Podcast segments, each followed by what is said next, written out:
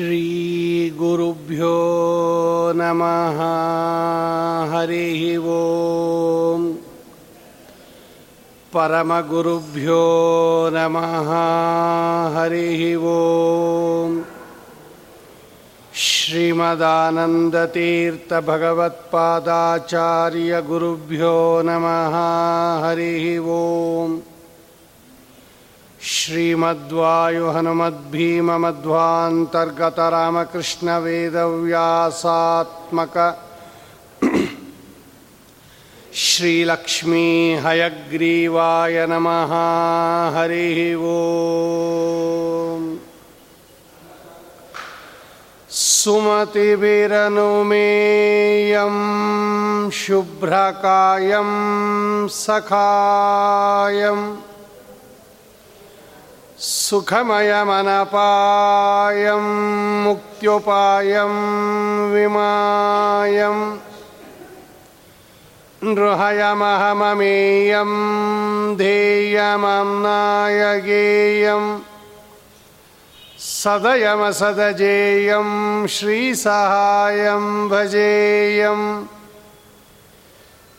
आपादमौलिपर्यन्तं गुरूणाम् आकृतिं स्मरेत् तेन विघ्नाः प्रणश्यन्ति सिद्ध्यन्ति च मनोरथाः यस्य प्रचण्डतपसा श्रुतिगीतवृत्तः तुष्टो हरिः किल वशं वदतामवाप श्रीमद्वसन्मतपयोनिधिपूर्णचन्द्रः श्रीविष्णुतीर्थमुनिराट् मुदमातनोतु स्वस्ति श्रीरस्तु मे शस्तं निस्तुला निस्तुलत् पुनः। वस्तुनो वस्तुनो नित्यं समस्तव्यस्तयोगतः नमः परस्मै पुरुषाय भूयसे सदुद्भवस्थाननिरोधलीलया गृहीतशक्तित्रितयाय देहिनाम् अन्तर्ध्रुवाय अनुपलभ्यवर्त्मने ಭಗವತ ಸಾರೋದ್ಧಾರ ವಿಷ್ಣುತೀರ್ಥರಿಂದ ರಚಿತವಾದ ಒಂದು ಗ್ರಂಥ ರಾಜ ಭಾಗವತದ ವ್ಯಾಖ್ಯಾನ ಅದು. ಅದರಲ್ಲಿ ಒಟ್ಟು ಮೂವತ್ತು ಪ್ರಕರಣಗಳಲ್ಲಿ ಎರಡು ಪ್ರಕರಣಗಳನ್ನು ಚಿಂತನೆ ಮಾಡಿ, ಮೂರನೇ ಪ್ರಕರಣ ಶ್ರೀ ಶುಕಾಚಾರ್ಯ ಸಮಾಗಮ ಪ್ರ, ಪ್ರಕರಣ ಅಥವಾ ಶುಕಾಗಮನ ಪ್ರಕರಣ, ಗಂಗಾ ಪ್ರವಾಹದಲ್ಲಿ ಪ್ರಾಯೋಪವಿಷ್ಟನಾಗಿರ್ತಕ್ಕಂತಹ ಪರೀಕ್ಷಿತ್ ರಾಜರ ಬಳಿಗೆ ವೇದವ್ಯಾಸ ದೇವರ ಮಕ್ಕಳಾಗಿರತಕ್ಕಂತಹ ಶುಕಾಚಾರ್ಯರು ಬಂದಂತಹ ವಿಷಯವನ್ನು ಈ ಪ್ರಕರಣದಲ್ಲಿ ವಿಷ್ಣು ತೀರ್ಥರು ನಿರೂಪಣೆ ಮಾಡುತ್ತಾರೆ.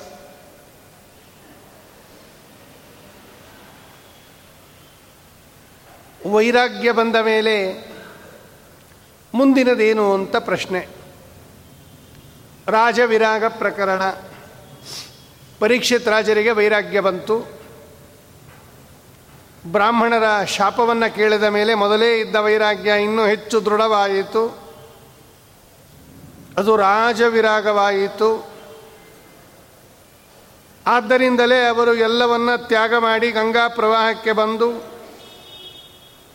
ಪ್ರಾಯೋಪವೇಶವನ್ನು ಕೈಗೊಂಡ್ರು ಅಂತ ನಾವು ಎರಡನೇ ಪ್ರಕರಣದಲ್ಲಿ ಕೇಳಿದ್ದೇವೆ. ವೈರಾಗ್ಯ ಆದ ಮೇಲೆ ಮುಂದೇನು ಅಂತ ಪ್ರಶ್ನೆ. ಈಗ ವೈರಾಗ್ಯ ಬಂತು. ವೈರಾಗ್ಯ ಬಂದ ಮೇಲೆ ಮುಂದಿನ ಹಂತ ಏನು? ನಮಗೆ ಬೇಕಾ, ನಮಗೆ ಬೇಕಾಗಿರೋದು ಮೋಕ್ಷ. ನಾವೆಲ್ಲ ಮುಮುಕ್ಷುಗಳು, ಮೋಕ್ಷಾಪೇಕ್ಷಿಗಳು. ನೀವು ವೈರಾಗ್ಯ ಬೇಕು ಅಂದ್ರಿ. ಸಂತೋಷ. ವೈರಾಗ್ಯ ಒಂದು ಕ್ವಾಲಿಫಿಕೇಷನ್ನು ಮೋಕ್ಷಕ್ಕೆ. ಆದರೆ ವೈರಾಗ್ಯದಿಂದಲೇ ಮೋಕ್ಷ ಬರೋದಿಲ್ಲ. ವೈರಾಗ್ಯದ ನಂತರದಲ್ಲಿ ಮುಂದಿನ ಸ್ಟೆಪ್ ಏನು? ಯಾವ ಹಂತಕ್ಕೆ ನಾವು ಹೋಗ್ತೀವಿ ಅಂತ ಪ್ರಶ್ನೆ ಬಂದಾಗ, ಆ ಹಿಂದಿನ ಪ್ರಕರಣಕ್ಕೂ ಈ ಪ್ರಕರಣಕ್ಕೂ ಏನು ಸಂಬಂಧ ಏನು? ಅಂದ, ಆದರೆ ವೈರಾಗ್ಯ ಬಂದ ಮೇಲೆ ಭಕ್ತಿ ದೃಢವಾಗುತ್ತೆ ಭಗವಂತನಲ್ಲಿ. ವೈರಾಗ್ಯತೋ ಭಕ್ತಿದಾರ್ಢ್ಯಂ ನಮಗೆ ಭಗವಂತನಲ್ಲಿ ಭಕ್ತಿ ಇದೆ ಈಗ, ಇಲ್ಲ ಅಂತಲ್ಲ. ಆದರೆ ಆ ಭಕ್ತಿ ದೃಢವಾಗಿಲ್ಲ. ಸದಾ ಭಗವಂತನಲ್ಲೇ ಇರೋದಿಲ್ಲ ಅದು. ನಾವು ಬೆಳಗ್ಗೆಯಿಂದ ಸಾಯಂಕಾಲ ತನಕ ಇಪ್ಪತ್ನಾಲ್ಕು ಗಂಟೆನೂ ಏನು ಭಗವಂತನನ್ನು ಆರಾಧನೆ ಮಾಡೋದಿಲ್ಲ. ಭಗವಂತನ ಕಥಾದಲ್ಲಿ ಆಸಕ್ತಿಯಾಗಿರೋದಿಲ್ಲ. ಭಗವಂತನ ಮಹಿಮಾಶ್ರವಣದಲ್ಲಿ ಉದ್ಯುಕ್ತರಾಗಿರೋದಿಲ್ಲ. ಯಾಕೆ ಅಂದರೆ ನಮ್ಮ ಮನಸ್ಸು ಕೆಲವು ಕಡೆ ಕೆಲವು ಸಲ ಬಹುಶಃ ಹೆಚ್ಚು ಸಮಯ ವಿಷಯ ಪದಾರ್ಥಗಳ ಕಡೆಯೇ ಹೋಗಿರುತ್ತೆ. ಯಾಕೆ ಹೋಗುತ್ತೆ ಅಂದರೆ ಅದರ ಮೇಲೆ ನಮಗೆ ಹೇಯತಾಭಾವ ಬಂದಿಲ್ಲ. ಅದೂ ಬೇಕು, ಇದೂ ಬೇಕು ಅನ್ನೋ ಸ್ಟೇಜಲ್ಲಿ ನಾವಿದ್ದೀವಿ. ಅದು ಬೇಡ, ಇದೇ ಬೇಕು ಅನ್ನೋ ಸ್ಟೇಜ್ಗೆ ಹೋಗಬೇಕು ನಾವು. ಮೊದಲು ಹೆಂಗಿದ್ವಿ ನಾವು ಅಂದರೆ ಪದಾರ್ಥನೇ ಬೇಕು, ಭಗವಂತ ಬೇಡ ಅನ್ನೋ ಸ್ಟೇಜಲ್ಲಿ ಇದ್ವಿ ಆಮೇಲೆ ಕಥಾಶ್ರವಣ ಮಾಡಿ ಸ್ವಲ್ಪ ಭಗವಂತನ ಮಹಿಮೆ ಗೊತ್ತಾದ ಮೇಲೆ ಭಗವಂತ ಬೇಕು ಅನ್ನೋ ಜ್ಞಾನ ಬಂತು. ಆದರೆ ಪದಾರ್ಥ ಬೇಡ ಅನ್ನೋ ಜ್ಞಾನ ಹೋಗಲಿಲ್ಲ ನಮಗೆ. ಪದಾರ್ಥನೂ ಬೇಕು, ಭಗವಂತನೂ ಬೇಕು ನಮಗೆ ಎರಡೂ ಬೇಕು ಅನ್ನೋ ಸ್ಟೇಜ್ಗೆ ಹೋದ್ವಿ. ಆದರೆ ಈ ಸ್ಟೇಜು ಸರಿಯಲ್ಲ. ಪದಾರ್ಥದ ಮೇಲೆ ಮಮತೆ ಇದ್ದಾಗ ಭಗವಂತನಲ್ಲಿ ದೃಢ ಭಕ್ತಿ ಬರಲ್ಲ. ಫಿಫ್ಟಿ ಫಿಫ್ಟಿ ಬರ್ಬೋದು. ಹಂಡ್ರೆಡ್ ಪರ್ಸೆಂಟ್ ಬೇಕು ನಮಗೆ. ಹಂಡ್ರೆಡ್ ಪರ್ಸೆಂಟ್ ಬರಬೇಕಾದ್ರೆ ಇಲ್ಲಿ ಝೀರೋ ಆಗಬೇಕು. ಇಲ್ಲಿ ಝೀರೋ ಆದರೆ ಇಲ್ಲಿ ಹಂಡ್ರೆಡ್ ಪರ್ಸೆಂಟ್ ಆಗೋದು. ಅದಕ್ಕೆ ವೈರಾಗ್ಯದ ಅವಶ್ಯಕತೆ ಇದೆ. ಭಗವಂತನೇ ಇದನ್ನೆಲ್ಲ ಕಪಿಲೋಪಾಖ್ಯಾನದಲ್ಲಿ ಬಹಳ ಸುಂದರವಾಗಿ ನಿರೂಪಣೆ ಮಾಡಿ ತೋರಿಸ್ತಾನೆ ದೇವಹೂತಿ ದೇವಿಗೆ. ಅದರಲ್ಲಿ ಮನಸ್ಸು ಭಗವಂತನಲ್ಲಿ ಇಡಬೇಕಾದರೆ ಸಹವಾಸ, ದೊಡ್ಡವರು ಸಹವಾಸ ಮಾಡಬೇಕು. ದೊಡ್ಡವರ ಸಹವಾಸ ಮಾಡಿದಷ್ಟೂ ಕೂಡ, ಅಂದರೆ ಜ್ಞಾನಿಗಳ ಸಹವಾಸ ಮಾಡಿದಷ್ಟೂ ಕೂಡ ಮನಸ್ಸನ್ನು ಪರಮಾತ್ಮನಲ್ಲೇ ನಿಲ್ಲಿಸುವುದು ಹೇಗೆ ಅನ್ನೋದು ಅವರು ತಿಳಿಸ್ಕೊಡ್ತಾರೆ ನಮಗೆ.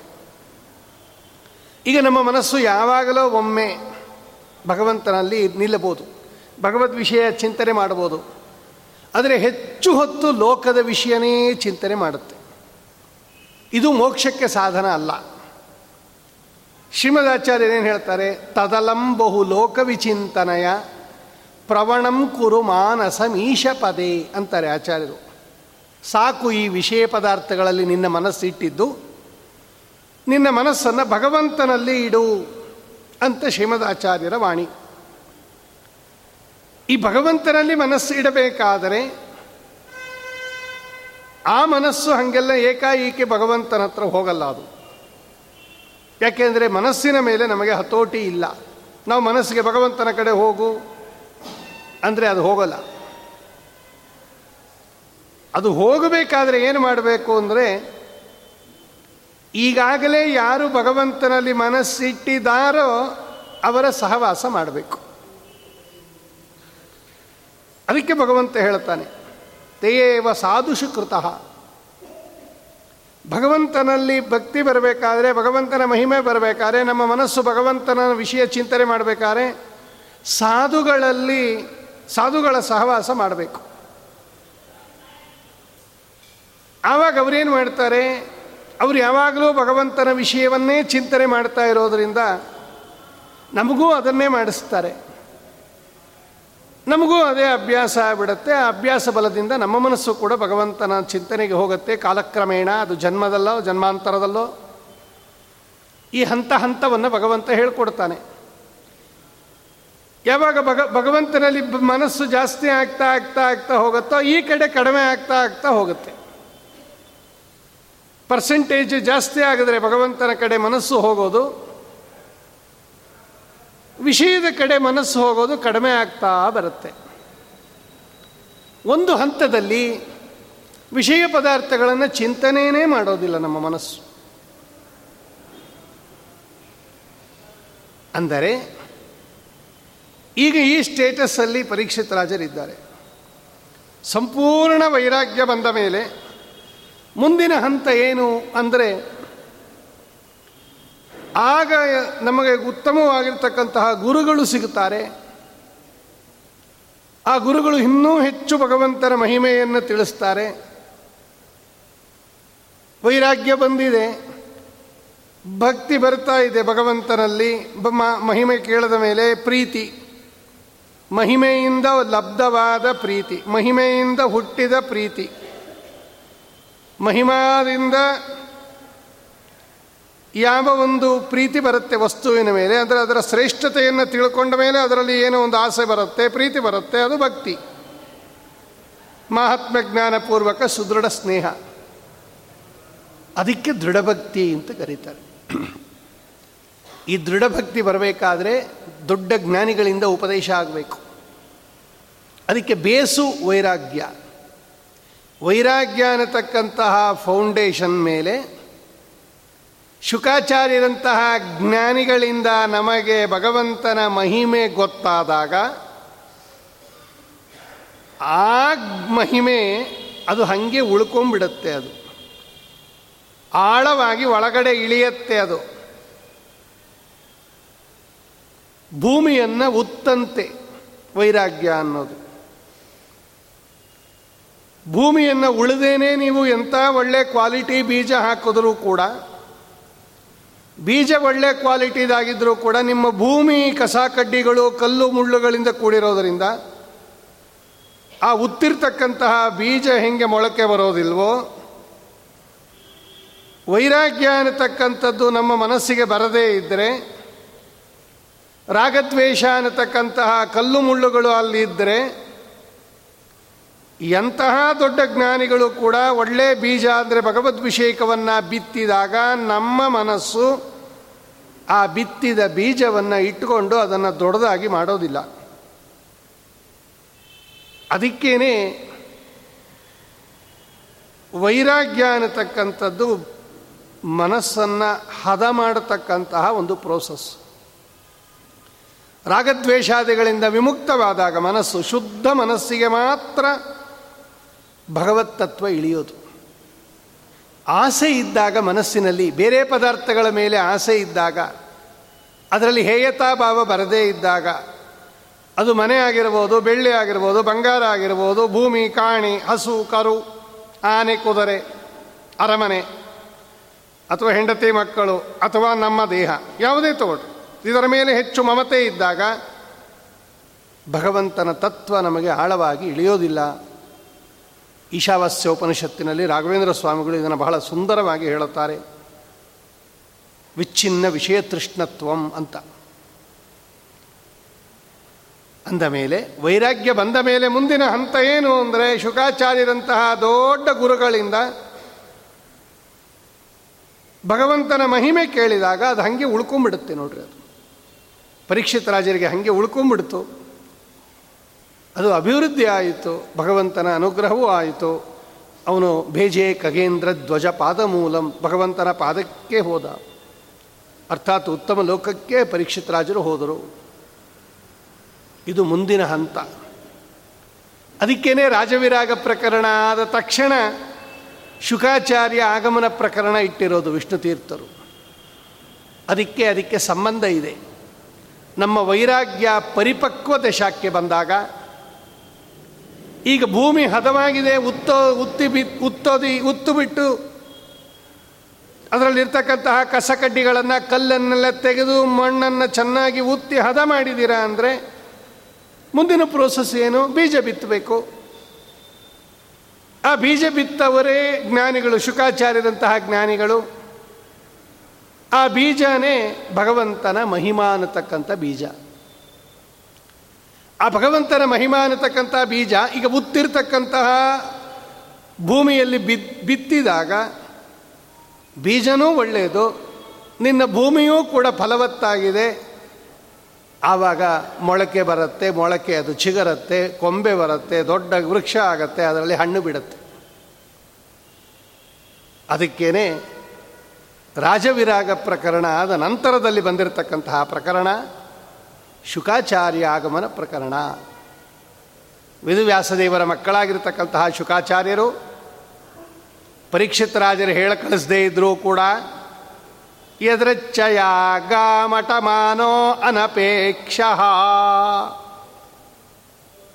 ಅದೆಲ್ಲ ವಿಶೇಷಣಗಳು, ಶುಕಾಚಾರ್ಯರಿಗೆ ವೈರಾಗ್ಯ ಇದೆಯಾ ಮೊದಲು? ಇವನಿಗೇನೋ ವೈರಾಗ್ಯ ಇದೆ. ಪರೀಕ್ಷಿತ್ ರಾಜರಿಗೆ ರಾಜವಿರಾಗ ಪ್ರಕರಣ ಅಂತ ಹೇಳಿಬಿಟ್ರಿ. ಹೇಳೋರಿಗೆ ವೈರಾಗ್ಯ ಬೇಕಲ್ವಾ? ಕೇಳೋರಿಗೆ ಮಾತ್ರ ವೈರಾಗ್ಯ ಇದ್ದರೆ ಹೇಳೋರಿಗೆ ವೈರಾಗ್ಯ ಇಲ್ಲದೇ ಇದ್ದರೆ ಅವರ ವಾಣಿಯಲ್ಲಿ ಸತ್ವ ಇರೋದಿಲ್ಲ. ಪದಾರ್ಥದ ಮೇಲೆ ಆಸೆ ಇಟ್ಟಿರ್ತಕ್ಕಂಥವರು ಪ್ರವಚನಕ್ಕೆ ಬಂದಾಗ, ಆ ಪ್ರವಚನ ಯಾಕೆ ಶ್ರೋತೃವರ್ಗದ ಮೇಲೆ ಪರಿಣಾಮ ಬೀರೋದಿಲ್ಲ ಅಂದರೆ ಭಗವಂತ ಆ ಪ್ರವಚನಕ್ಕೆ ಅಂತ ಶಕ್ತಿಯನ್ನು ದಯಪಾಲಿಸೋದಿಲ್ಲ. ಏಕೆಂದರೆ ಇವರಿಗೆ ಭಗವಂತನಲ್ಲಿ ದೃಢವಾಗಿರ್ತಕ್ಕಂತಹ ನಂಬಿಕೆ, ಭಗವಂತ ರಕ್ಷಣೆ ಮಾಡ್ತಾನೆ, ಭಗವಂತ ನಮ್ಮನ್ನು ಕಾಯ್ತಾನೆ, ಭಗವಂತನ ಅಧೀನದಲ್ಲಿದ್ದೀವಿ ನಾವು.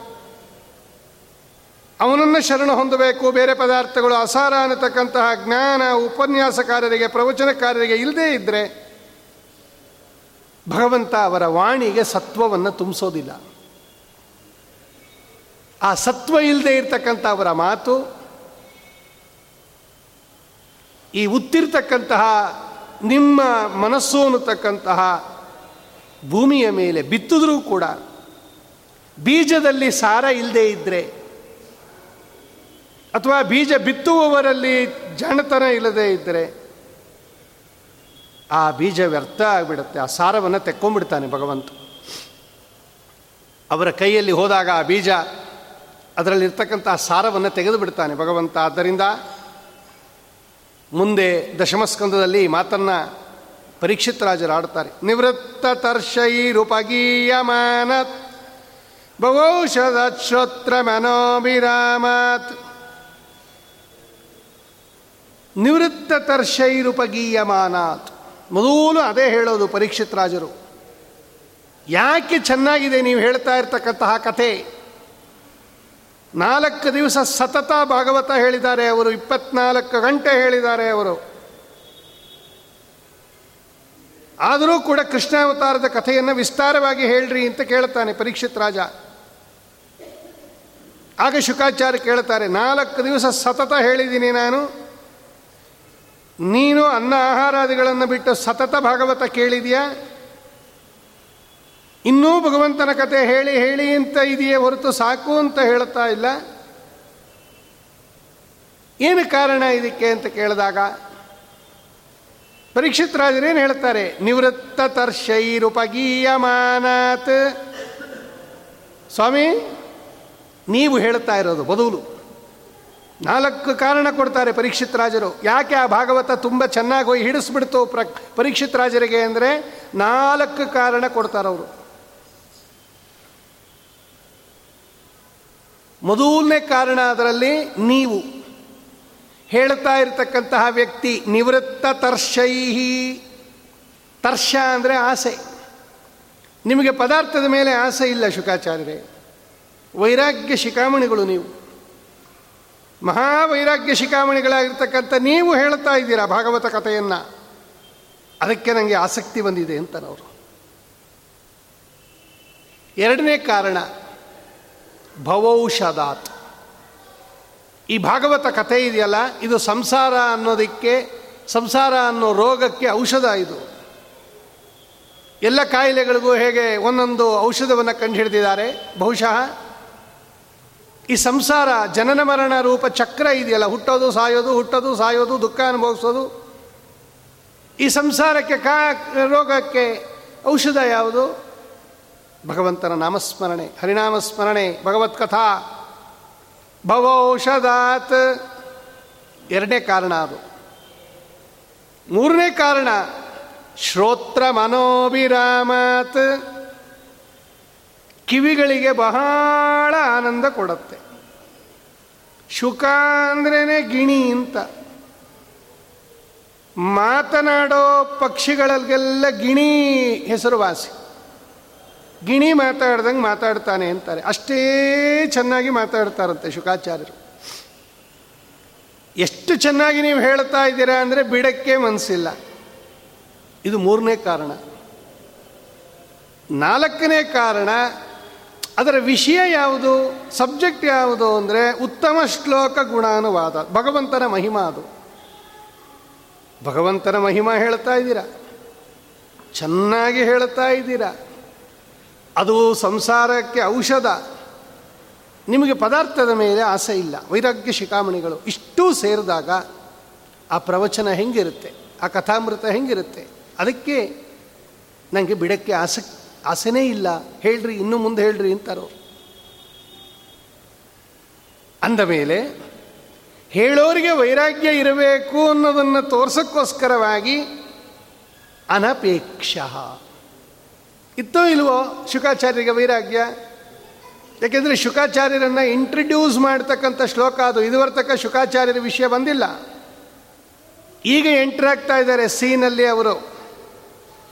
ಪರೀಕ್ಷಿತ್ ರಾಜರಿಗೆ ಶಾಪ ಬಂದಿದೆ, ಅವ್ರಿಗೆ ವೈರಾಗ್ಯ ಬಂದಿದೆ, ಎಲ್ಲವನ್ನ ಪರಿತ್ಯಾಗ ಮಾಡಿ ಗಂಗಾ ಪ್ರವಾಹದಲ್ಲಿ ಮನೆಯನ್ನು ನಿರ್ಮಾಣ ಮಾಡಿಕೊಂಡು ಕೂತಿದ್ದಾರೆ. ಅಲ್ಲೆಲ್ಲಿ ಅಲ್ಲಿಗೆಲ್ಲ ಋಷಿಗಳು ಬಂದಿದ್ದಾರೆ. ಆ ಋಷಿಗಳನ್ನೆಲ್ಲ ಪ್ರಾರ್ಥನೆ ಮಾಡಿದ್ದಾರೆ. ನೀವೆಲ್ಲ ಇಲ್ಲೇ ಇರಿ, ನಾನು ಪ್ರಾಣ ಹೋಗೋ ತನಕ. ನಿಮ್ಮ ದರ್ಶನ ಎಲ್ಲ ಇರಲಿ ನನಗೆ ಅಂತ. ಅವರೆಲ್ಲ ಹ್ಞೂ ಅಂತ ಒಪ್ಕೊಂಡಿದ್ದಾರೆ. ಈಗ ಉಪದೇಶ ಮಾಡಬೇಕು. ಈಗ ಬರ್ತಾರೆ ಶುಕಾಚಾರ್ಯರು ತತ್ರಾಭವದ್ ಭಗವಾನ್ ವ್ಯಾಸಪುತ್ರ ಎದರಚ್ಚಯ ಗಾಂ ಅಟಮಾನೋ ಅನಪೇಕ್ಷ. ಅಲಕ್ಷಲಿಂಗೋ ನಿಜಲಾಭತುಷ್ಟ ವೃತಶ್ಚ ಬಾಲೈ ಅವಧೂತ ವೇಷ ನೋಡು, ಭಾಗವತ ಶುಕಾಚಾರ್ಯರನ್ನು ಹೆಂಗೆ ಇಂಟ್ರಡ್ಯೂಸ್ ಮಾಡಿಕೊಟ್ಟಿದೆ? ಇಷ್ಟು ಕ್ವಾಲಿಫಿಕೇಶನ್ ಶುಕಾಚಾರ್ಯರಿಗಿದೆ ರೀ ಅದು. ಎಷ್ಟು ಅವರಿಗೆ ದೇಹಾಭಿಮಾನ ಇಲ್ಲ ಅಂದರೆ ಅವರ ದೇಹದ ಮೇಲೆ ವಸ್ತ್ರನೇ ಇಲ್ಲ ರೀ. ಯಾವ ಮಟ್ಟದ ವೈರಾಗ್ಯ ಅಂದರೆ ದ್ವಿತೀಯ ಸ್ಕಂದದಲ್ಲಿ ಅವರೇ ಹೇಳುತ್ತಾರೆ, ದಿಗ್ವಸ್ತ್ರಲಾಭೇ ಸತಿ ಕಿಂ ದುಕೂಲೈ ದಿಗಂಬರರಾಗಿದ್ದಾರೆ ಶುಕಾಚಾರ್ಯ. ಏನು ಅವರಿಗೆ ದೇಹದ ಮೇಲೆ ಅಭಿಮಾನನೇ ಇಲ್ಲ. ವಸ್ತ್ರ ಇಲ್ಲ, ಅಲಂಕಾರಗಳಿಲ್ಲ, ಯಾವುದೇ ಬೆಳ್ಳಿ ಬಂಗಾರದ ಆಭರಣಗಳಿಲ್ಲ. ಸಹಜವಾದ ಸುಂದ ಸೌಂದರ್ಯ ಅದು. ಇವತ್ತು ನಾವು ಅಲಂಕಾರ ಮಾಡಿಕೊಂಡು ಬರ್ತೀವಿ. ಯಾಕಂದರೆ ವಸ್ತು ತಸ್ತು ನಾವು ಚೆನ್ನಾಗಿಲ್ಲ. ಇವತ್ತೆಲ್ಲ ನಾವು ಹೋಗುವಾಗ ಅಲಂಕಾರ ಮಾಡ್ಕೊಂಡು ಹೋಗ್ತೀವಿ. ಯಾಕೆಂದರೆ ಒರಿಜಿನಲಿ ನಾವು ಚೆನ್ನಾಗಿಲ್ಲ. ಅದಕ್ಕೆ ಅಲಂಕಾರ ಮಾಡ್ಕೊಂಡು ಹೋಗಬೇಕು. ಯಾರು ಸಾಮ್ ಚೆನ್ನಾಗೇ ಇದ್ದಾರೋ ಅವ್ರು ತಿರ್ಗಾ ಅಲಂಕಾರ ಮಾಡ್ಕೊಂಬೋ ಅವಶ್ಯಕತೆಯೇ ಇಲ್ಲ. ಶುಕಾಚಾರ್ಯರು ಇಂತಹ ಗುಂಪಿಗೆ ಸೇರಿದವರು. ಏನು ಆಭರಣ ಹಾಕ್ಕೊಂಡಿದ್ದಾರೆ? ಏನೇನೇನೇನೇನೂ ಇಲ್ಲ. ಏನಿಲ್ಲ.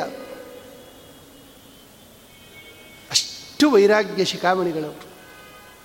ಅದನ್ನು ಪರೀಕ್ಷಿತ್ ರಾಜರು ಅಲ್ಲಿ ಮುಂದೆ ಹೇಳುತ್ತಾರೆ.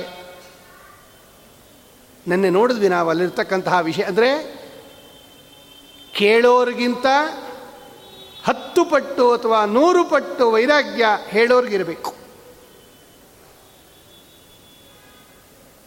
ಅಷ್ಟಿಲ್ಲದೇ ಇದ್ದರೂ ಕೂಡ ಅದನ್ನು ಸಂಪಾದಿಸೋ ದಿಶೆಯಲ್ಲಿ ಪ್ರಯತ್ನ ಮಾಡಬೇಕು. ಪ್ರಾಮಾಣಿಕ ಪ್ರಯತ್ನ ಇರಬೇಕು. ಅವರೆಲ್ಲ ದೊಡ್ಡ ದೊಡ್ಡ ದೇವತೆಗಳು, ರುದ್ರದೇವರು, ಅವರಿಗೆ ಸಹಜವಾಗಿ ಇದೆ. ಅಪರೋಕ್ಷ ಜ್ಞಾನಿಗಳು, ಭಗವದ್ ಅನುಗ್ರಹ ಪಾತ್ರರು, ಭಗವಂತನ ಮೊಮ್ಮಕ್ಕಳು, ವೇದವ್ಯಾಸದೇವರ ಮಕ್ಕಳು. ಸಹಜವಾಗಿ ಅವರು ಭಗವಂತನ ಅನುಗ್ರಹಕ್ಕೆ ಪಾತ್ರರಾದವರು. ಅವರಿಗಿದ್ದೇ ಇದೆ. ಆದರೆ ನಾವು ಅದನ್ನು ಪ್ರಯತ್ನಪಟ್ಟು ಸಂಪಾದಿಸಬೇಕು. ಇದೆಲ್ಲ ಒಳ್ಳೆ ಗುಣಗಳಿದವು. ಅವಶ್ಯವಾಗಿ ಸಂಪಾದನೆ ಮಾಡಬೇಕಾಗಿರ್ತಕ್ಕಂತಹ ಗುಣ ಎಲ್ಲಿದೆ ಬರುತ್ತೆ ಇದು? ಸಂಪಾದನೆ ಮಾಡ್ಬೋದು ನಾವು. ವೈರಾಗ್ಯ ಸಂಪಾದನೆ ಮಾಡಬೇಕು ಅಂತ ತಾನೇ ನೀವು ಹೇಳ್ತಾ ಇರೋದು. ಅದೊಂದು ದೊಡ್ಡ ಭಾಗ್ಯ. ವೈರಾಗ್ಯ ಅನ್ನೋದು ಒಂದು ಭಾಗ್ಯ. ಅದನ್ನು ಎಲ್ಲರೂ ಸಂಪಾದನೆ ಮಾಡಬೇಕು. ಹೆಂಗೆ ಸಂಪಾದನೆ ಮಾಡೋದು? ಭಗವಂತನಲ್ಲಿ ಕೇಳ್ಕೋಬೇಕಂತ. ಆ ರೀತಿ ವೈರಾಗ್ಯವನ್ನು ದೈಪಾಲನೆ ಮಾಡತಕ್ಕಂತಹ ದೇವತಾ ಯಾರು ಅಂದರೆ ನೋಡಿ ಅವರು ರುದ್ರದೇವರವರು. ರುದ್ರದೇವರನ್ನ ಕೇಳಬೇಕಂತ. ನಾಳೆ ಬರ್ತೀವಲ್ವಾ? ಕಾರ್ತಿಕ ಸೋಮವಾರ. ರುದ್ರದೇವರ ಆರಾಧನೆಗೆ ಮೀಸಲಾಗಿರ್ತಕ್ಕಂತಹ ದಿವಸ. ವೈಷ್ಣವ ಪ್ರತಿಷ್ಠಿತ ರುದ್ರ ಅಂತರ್ಗತ ಭಾರತೀಯರಮಣ ಮುಖ್ಯ ಪುರಾಣ ಅಂತರ್ಗತ ಸಂಕರ್ಷಣ ರೂಪಿ ತದಮಿನ್ನ ನರಸಿಂಹ ರೂಪನನ್ನು ಅಲ್ಲಿ ದರ್ಶನ ಮಾಡ್ತೀವಲ್ವ ನಾಳೆ? ಏನು ಕೇಳಬೇಕು ರುದ್ರದೇವರನ್ನ? ಏನು ಕೇಳಬೇಕು? ವಾದರಾಜ ಸ್ವಾಮಿಗಳು ಹರಿಹರ ಕ್ಷೇತ್ರಕ್ಕೆ ಹೋದಾಗ ತೀರ್ಥ ಪ್ರಬಂಧ ಅಂತ ವಾದರಾಜ ಸ್ವಾಮಿಗಳ ಸುಂದರ ಗ್ರಂಥ. ಒಮ್ಮೆ ಕೇಳಬೇಕು ತೀರ್ಥಪ್ರಬಂಧ ಜೀವನದಲ್ಲಿ ಅವಶ್ಯ ಕೇಳಬೇಕು. ಇಡೀ ಭಾರತ ದೇಶದಲ್ಲಿರ್ತಕ್ಕಂತಹ ತೀರ್ಥಕ್ಷೇತ್ರಗಳನ್ನು ಮನಮುಟ್ಟುವಂತೆ ವರ್ಣನೆ ಮಾಡಿರ್ತಕ್ಕಂತಹ ಗ್ರಂಥ. ತೀರ್ಥಪ್ರಬಂಧ ಅದರಲ್ಲಿ ಹರಿಹರ ಕ್ಷೇತ್ರವನ್ನು ವಾದರಾಜ ಸ್ವಾಮಿಗಳು ವರ್ಣನೆ ಮಾಡಿದಾಗ ಒಂದೇ ಮೂರ್ತಿ, ಒಂದು ಭಾಗ ಹರಿ, ಒಂದು ಭಾಗ ಹರ. ದಾವಣಗೆರೆಗೆ ಹದಿನೈದು ಕಿಲೋಮೀಟರ್ ದೂರದಲ್ಲಿ ಹರಿಹರ ಕ್ಷೇತ್ರ ಇದೆ, ತುಗಭದ್ರಾ ತೀರ. ಮೂರ್ತಿ ಇದೆ, ಭಗವಂತ, ದೊಡ್ಡ ಮೂರ್ತಿ, ಅದರಲ್ಲಿ ಅರ್ಧ ಭಾಗ ಹರಿ, ಅರ್ಧ ಭಾಗ ಹರ. ಆ ಹರ ಇದಾನಲ್ಲ, ಅವನ ಭಾಗದಲ್ಲಿ ಕೇಳ್ಕೊತಾರೆ. ವಾದಿರಾಜರು ಒಂದೇ ಶ್ಲೋಕದಲ್ಲಿ ಎರಡೂ ಕೇಳ್ತಾರೆ. ಒಂದೇ ಮೂರ್ತಿಯಲ್ಲಿ ಎರಡೂ ಇದೆ, ಒಂದೇ ಶ್ಲೋಕದಲ್ಲಿ ಇವರು ಎರಡೂ ಕೇಳುತ್ತಾರೆ ವೈರಾಗ್ಯ ಭಾಗ್ಯಂ ವಿತರ ಹರ ಗೌರಿ ಮನೋಹರ. ವಾದಿರಾಜರು, ಹೇ ಗೌರಿ ಮನೋಹರ, ಪಾರ್ವತಿಯ ಮನಸ್ಸನ್ನು ಸೆಳೆದವನೇ, ಹೇ ಹರ, ವೈರಾಗ್ಯ ಭಾಗ್ಯಂ ವಿತರ ಹರ ಗೌರಿ ಮನೋಹರ ಅಂತಾರೆ ವಾದರಾಜರು. ವೈರಾಗ್ಯ ಭಾಗ್ಯ ಕೊಡ್ರಿ. ನೀವು ಮಹಾ ವೈರಾಗ್ಯಶಾಲಿಗಳು. ನೀವೆಷ್ಟು ವೈರಾಗ್ಯಶಾಲಿಗಳು. ನಮ್ಮನ್ನೂ ಕೂಡ ವೈರಾಗ್ಯಯುಕ್ತರನ್ನಾಗಿ ಮಾಡ್ರಿ. ಭಾಗ್ಯ ಅದು ನಾ ಮೊನ್ನೆ ಹೇಳಿದ್ದೆ. ರಾಜವಿರಾಗ ಅಂದಾಗ ನಾವೇನು ಅರ್ಥ ಹೇಳಿದ್ವಿ ಹೇಳ್ರಿ? ಆ ವೈರಾಗ್ಯ ನಮಗೆ ದುಃಖ ತಂದುಕೊಡಬಾರ್ದು. ಬಲಾತ್ಕಾರದಿಂದ ಬಂದಿರತಕ್ಕಂಥ ವೈರಾಗ್ಯ ಅಲ್ಲ, ಇದು ತಿನ್ನಲೇಬೇಕು ಅಂತ ಹೇಳಿರೋದ್ರಿಂದ ತಿಂದಿದ್ವಿ ನಾವು. ಈಗ ಯಾರ ಮೆಣಸಿನ ಅಡುಗೆ ಮಾಡ್ಕೊಂಡು ತಿಂತಾರ? ಮೆಣಸಿನ ಸಾರು ಬೇಕಾ? ಅಯ್ಯಯ್ಯೋ, ಇನ್ನೊಂದು ವರ್ಷ ಆ ಡಬ್ಬನೇ ಓಪನ್ ಮಾಡಲ್ಲ ನಾವು ಮೆಣಸಿಂದು. ಮೆಣಸು ಜೀರಿಗೆ ಇನ್ನು ಆಷಾಢ ಮಾಸದಲ್ಲೇ ತಿರ್ಗಾ ಓಪನ್ ಮಾಡೋದು. ಸಾಕಾಗೋಗಿದೆ ತಿಂದು ತಿಂದು. ಮತ್ತು ಆವಾಗ ಯಾಕೆ ತಿಂದ್ರಿ? ತಿನ್ನು ಅಂತ ಹೇಳಿದ್ರು ಅದಕ್ಕೆ ತಿಂದ್ವಿ ಅಷ್ಟೇ. ನಾವು ಬಯಕೆ ಪಟ್ಟು ತಿಂತಿದ್ದಲ್ಲ ಈಗ ಯಾರನ್ನ ಮೆಣಸಿನ ನೀರು ಮಾಡ್ತೀವಿ, ಬರ್ತೀರಾ ಊಟಕ್ಕೆ? ಇಲ್ಲ, ಆಗೋದಿಲ್ಲ. ಹತ್ತುಕೊಂಡು ಮಾಡ್ತಾ ಇದ್ದೀವಿ ನಾವು. ಇದು ಭಾಗ್ಯನ? ಭಾಗ್ಯ ಅಂದರೆ ಸಂತೋಷ ಪಡಬೇಕು. ಅದಕ್ಕೆ ವಾದರಾಜರು ಹೇಳ್ತಾರೆ, ವೈರಾಗ್ಯ ಭಾಗ್ಯಂ ವಿತರ, ಹರ ಗೌರಿ ಮನೋಹರ. ನೋಡ್ರಿ, ರುದ್ರದೇವರನ್ನು ಕೇಳ್ಕೋಬೇಕಂತೆ ವೈರಾಗ್ಯ. ಭಗವಂತನೂ ಕೊಡ್ತಾನೆ. ರುದ್ರದೇವರನ್ನು ನೇಮಕ ಮಾಡಿ, ನೀ ಕೊಡೋ ರುದ್ರ. ಅದಕ್ಕೆ ರುದ್ರದೇವರು ಕೊಡ್ತಾರೆ, ಅವನು ಸ್ವಾಮಿ ಆಜ್ಞೆ ಅಂತ. ಇನ್ಯಾರನ್ನು ಕೇಳಬೇಕು? ವೈರಾಗ್ಯ. ಇವತ್ತಿನ ಆರಾಧ್ಯ ಗುರುಗಳಾಗಿರ್ತಕ್ಕಂತಹ ಪದ್ಮನಾಭ ತೀರ್ಥರು. ನಾಳೆ ಪದ್ಮನಾಭ ತೀರ್ಥರ ಆರಾಧನಾ ಮಹೋತ್ಸವ. ಇವತ್ತು ಅವರ ಪೂರ್ವಾರಾಧನೆ. ಶ್ರೀಮದ್ ಆಚಾರ್ಯರ ಸಾಕ್ಷಾತ್ ಶಿಷ್ಯರು, ಪ್ರಪ್ರಥಮ ಶಿಷ್ಯರು ಆಚಾರ್ಯರಿಗೆ, ಮಧ್ವರಾಯರಿಗೆ. ಶ್ರೀಮದಾಚಾರ್ಯರಿಂದ ಅಧ್ಯಯನ ಮಾಡಿದವರು, ಶ್ರೀಮದಾಚಾರ್ಯರ ನಂತರ ವೇದಾಂತ ಸಾಮ್ರಾಜ್ಯದಲ್ಲಿ ಕೂತವರು ಮಹಾಜ್ಞಾನಿಗಳು. ಅವ್ರನ್ನ ಕೇಳ್ಕೋಬೇಕಂತೆ ನಾಳೆ. ನಾಳೆ ಎರಡೂ ಸೇರ್ಕೊಂಬಿಟ್ಟಿದೆ ನೋಡ್ರಿ. ವೈರಾಗ್ಯ ಕೊಡೋರು ಇಬ್ಬರೂ ನಾಳೆ ಸಿಗ್ತಾರೆ ನಮಗೆ. ಒಂದು ರುದ್ರದೇವರು, ಕಾರ್ತಿಕ್ ಸೋಮವಾರ, ಕಡೆ ಸೋಮವಾರ. ಪದ್ಮನಾಭ ತೀರ್ಥರ ಆರಾಧನೆ. ರಮಾ ನಿವಾಸೋಚಿತ ವಾಸ ಭೂಮಿ ಸನ್ಯಾಯ ರತ್ನಾವಲಿ ಜನ್ಮಭೂಮಿ. ವೈರಾಗ್ಯ ಭಾಗ್ಯೋ ಮಮ ಪದ್ಮನಾಭ ತೀರ್ಥಾಮೃತಾಬ್ದಿರ್ಭವತದ್ವಿಭೂತ್ಯೈ ಟೀಕಾಕೃತ್ಪಾದರು ಸ್ತೋತ್ರ ಮಾಡಿರೋದದು ಪದ್ಮನಾಭ ತೀರ್ಥರನ್ನ ವೈರಾಗ್ಯ ಭಾಗ್ಯೋ ಮಮ ಪದ್ಮನಾಭ ಟೀಕಾ ಟೀಕಾಕೃತ್ಪಾದರೆ ಕೇಳ್ತಾರೆ ಪದ್ಮನಾಭ ತೀರ್ಥರನ್ನ ವೈರಾಗ್ಯ ಭಾಗ್ಯ ಕೊಡ್ರಿ ಅಂತ. ಅವರು ಮಹಾವೈರಾಗ್ಯ ಶಿಖಾಮಣಿಗಳು ಯಾರು? ಜೈತೀರ್ಥರು ಕೇವಲ ಕಿಂಪಶು ಪೂರ್ವದೇಹೇ. ಏನು ನೀನು ಹಿಂದಿನ ಜನ್ಮದಲ್ಲಿ ಪಶುವಾಗಿದೆಯಾ ಇಷ್ಟೇ ಕೇಳಿದ್ದವರು ಅಕ್ಷೋಭಿ ತೀರ್ಥರು. ಆ ಮಾತು ಕಿವಿಗೆ ಬಿದ್ದ ತಕ್ಷಣ ಎಲ್ಲ ರಾಜ ಪೋಷಾಕೆಲ್ಲ ತೆಗೆದುಬಿಟ್ರು ಅವರು. ಎಲ್ಲ ತೆಗೆದುಬಿಟ್ರು. ದೊಡ್ಡ ದೊಂಡು ರಘುನಾಥ ದೊಡ್ಡ ವಂಶದಲ್ಲಿ ಬಂದವ್ರಿ ಅವರು. ಅದೊಂದು ಮಾತು ಕೇಳಿದ ತಕ್ಷಣ ನೋಡೋರಿಗೆಲ್ಲ ಹಿಂದೆ, ಹಿಂದಿನ ಎಲ್ಲ ಸ್ಮರಣೆ ಬಂದು, ಅತ್ಯಂತ ಹರುಷದೊಳೆತ್ತಾಗಿರುತ್ತಿರಲು ಆನಂದ ತೀರ್ಥರು ನಿತ್ಯ ಪಠಿಸುವ ಪುಸ್ತಕ ಹೊರುತ್ತಿರಲು, ಗುರುರಾಯರು ಪೇಳಿದ ತತ್ವ ಗ್ರಂಥವ ಕಿವಿಯ ಕೇಳುತ್ತಲಿ, ತಲೆಯ ದೂಗುತ್ತಲಿ ಮತ್ತೆ ಪುಟ್ಟಿದ ಯಮಂಗಳ ವೇಡೆಯಲಿ, ವೃತ್ತಿವಂತರಲ್ಲಿ ದಯದಿ ಪಾಲಿಸೋ ಜಯತೀರಥರಾಯ. ಅಕ್ಷೋಭ್ಯರತನಯ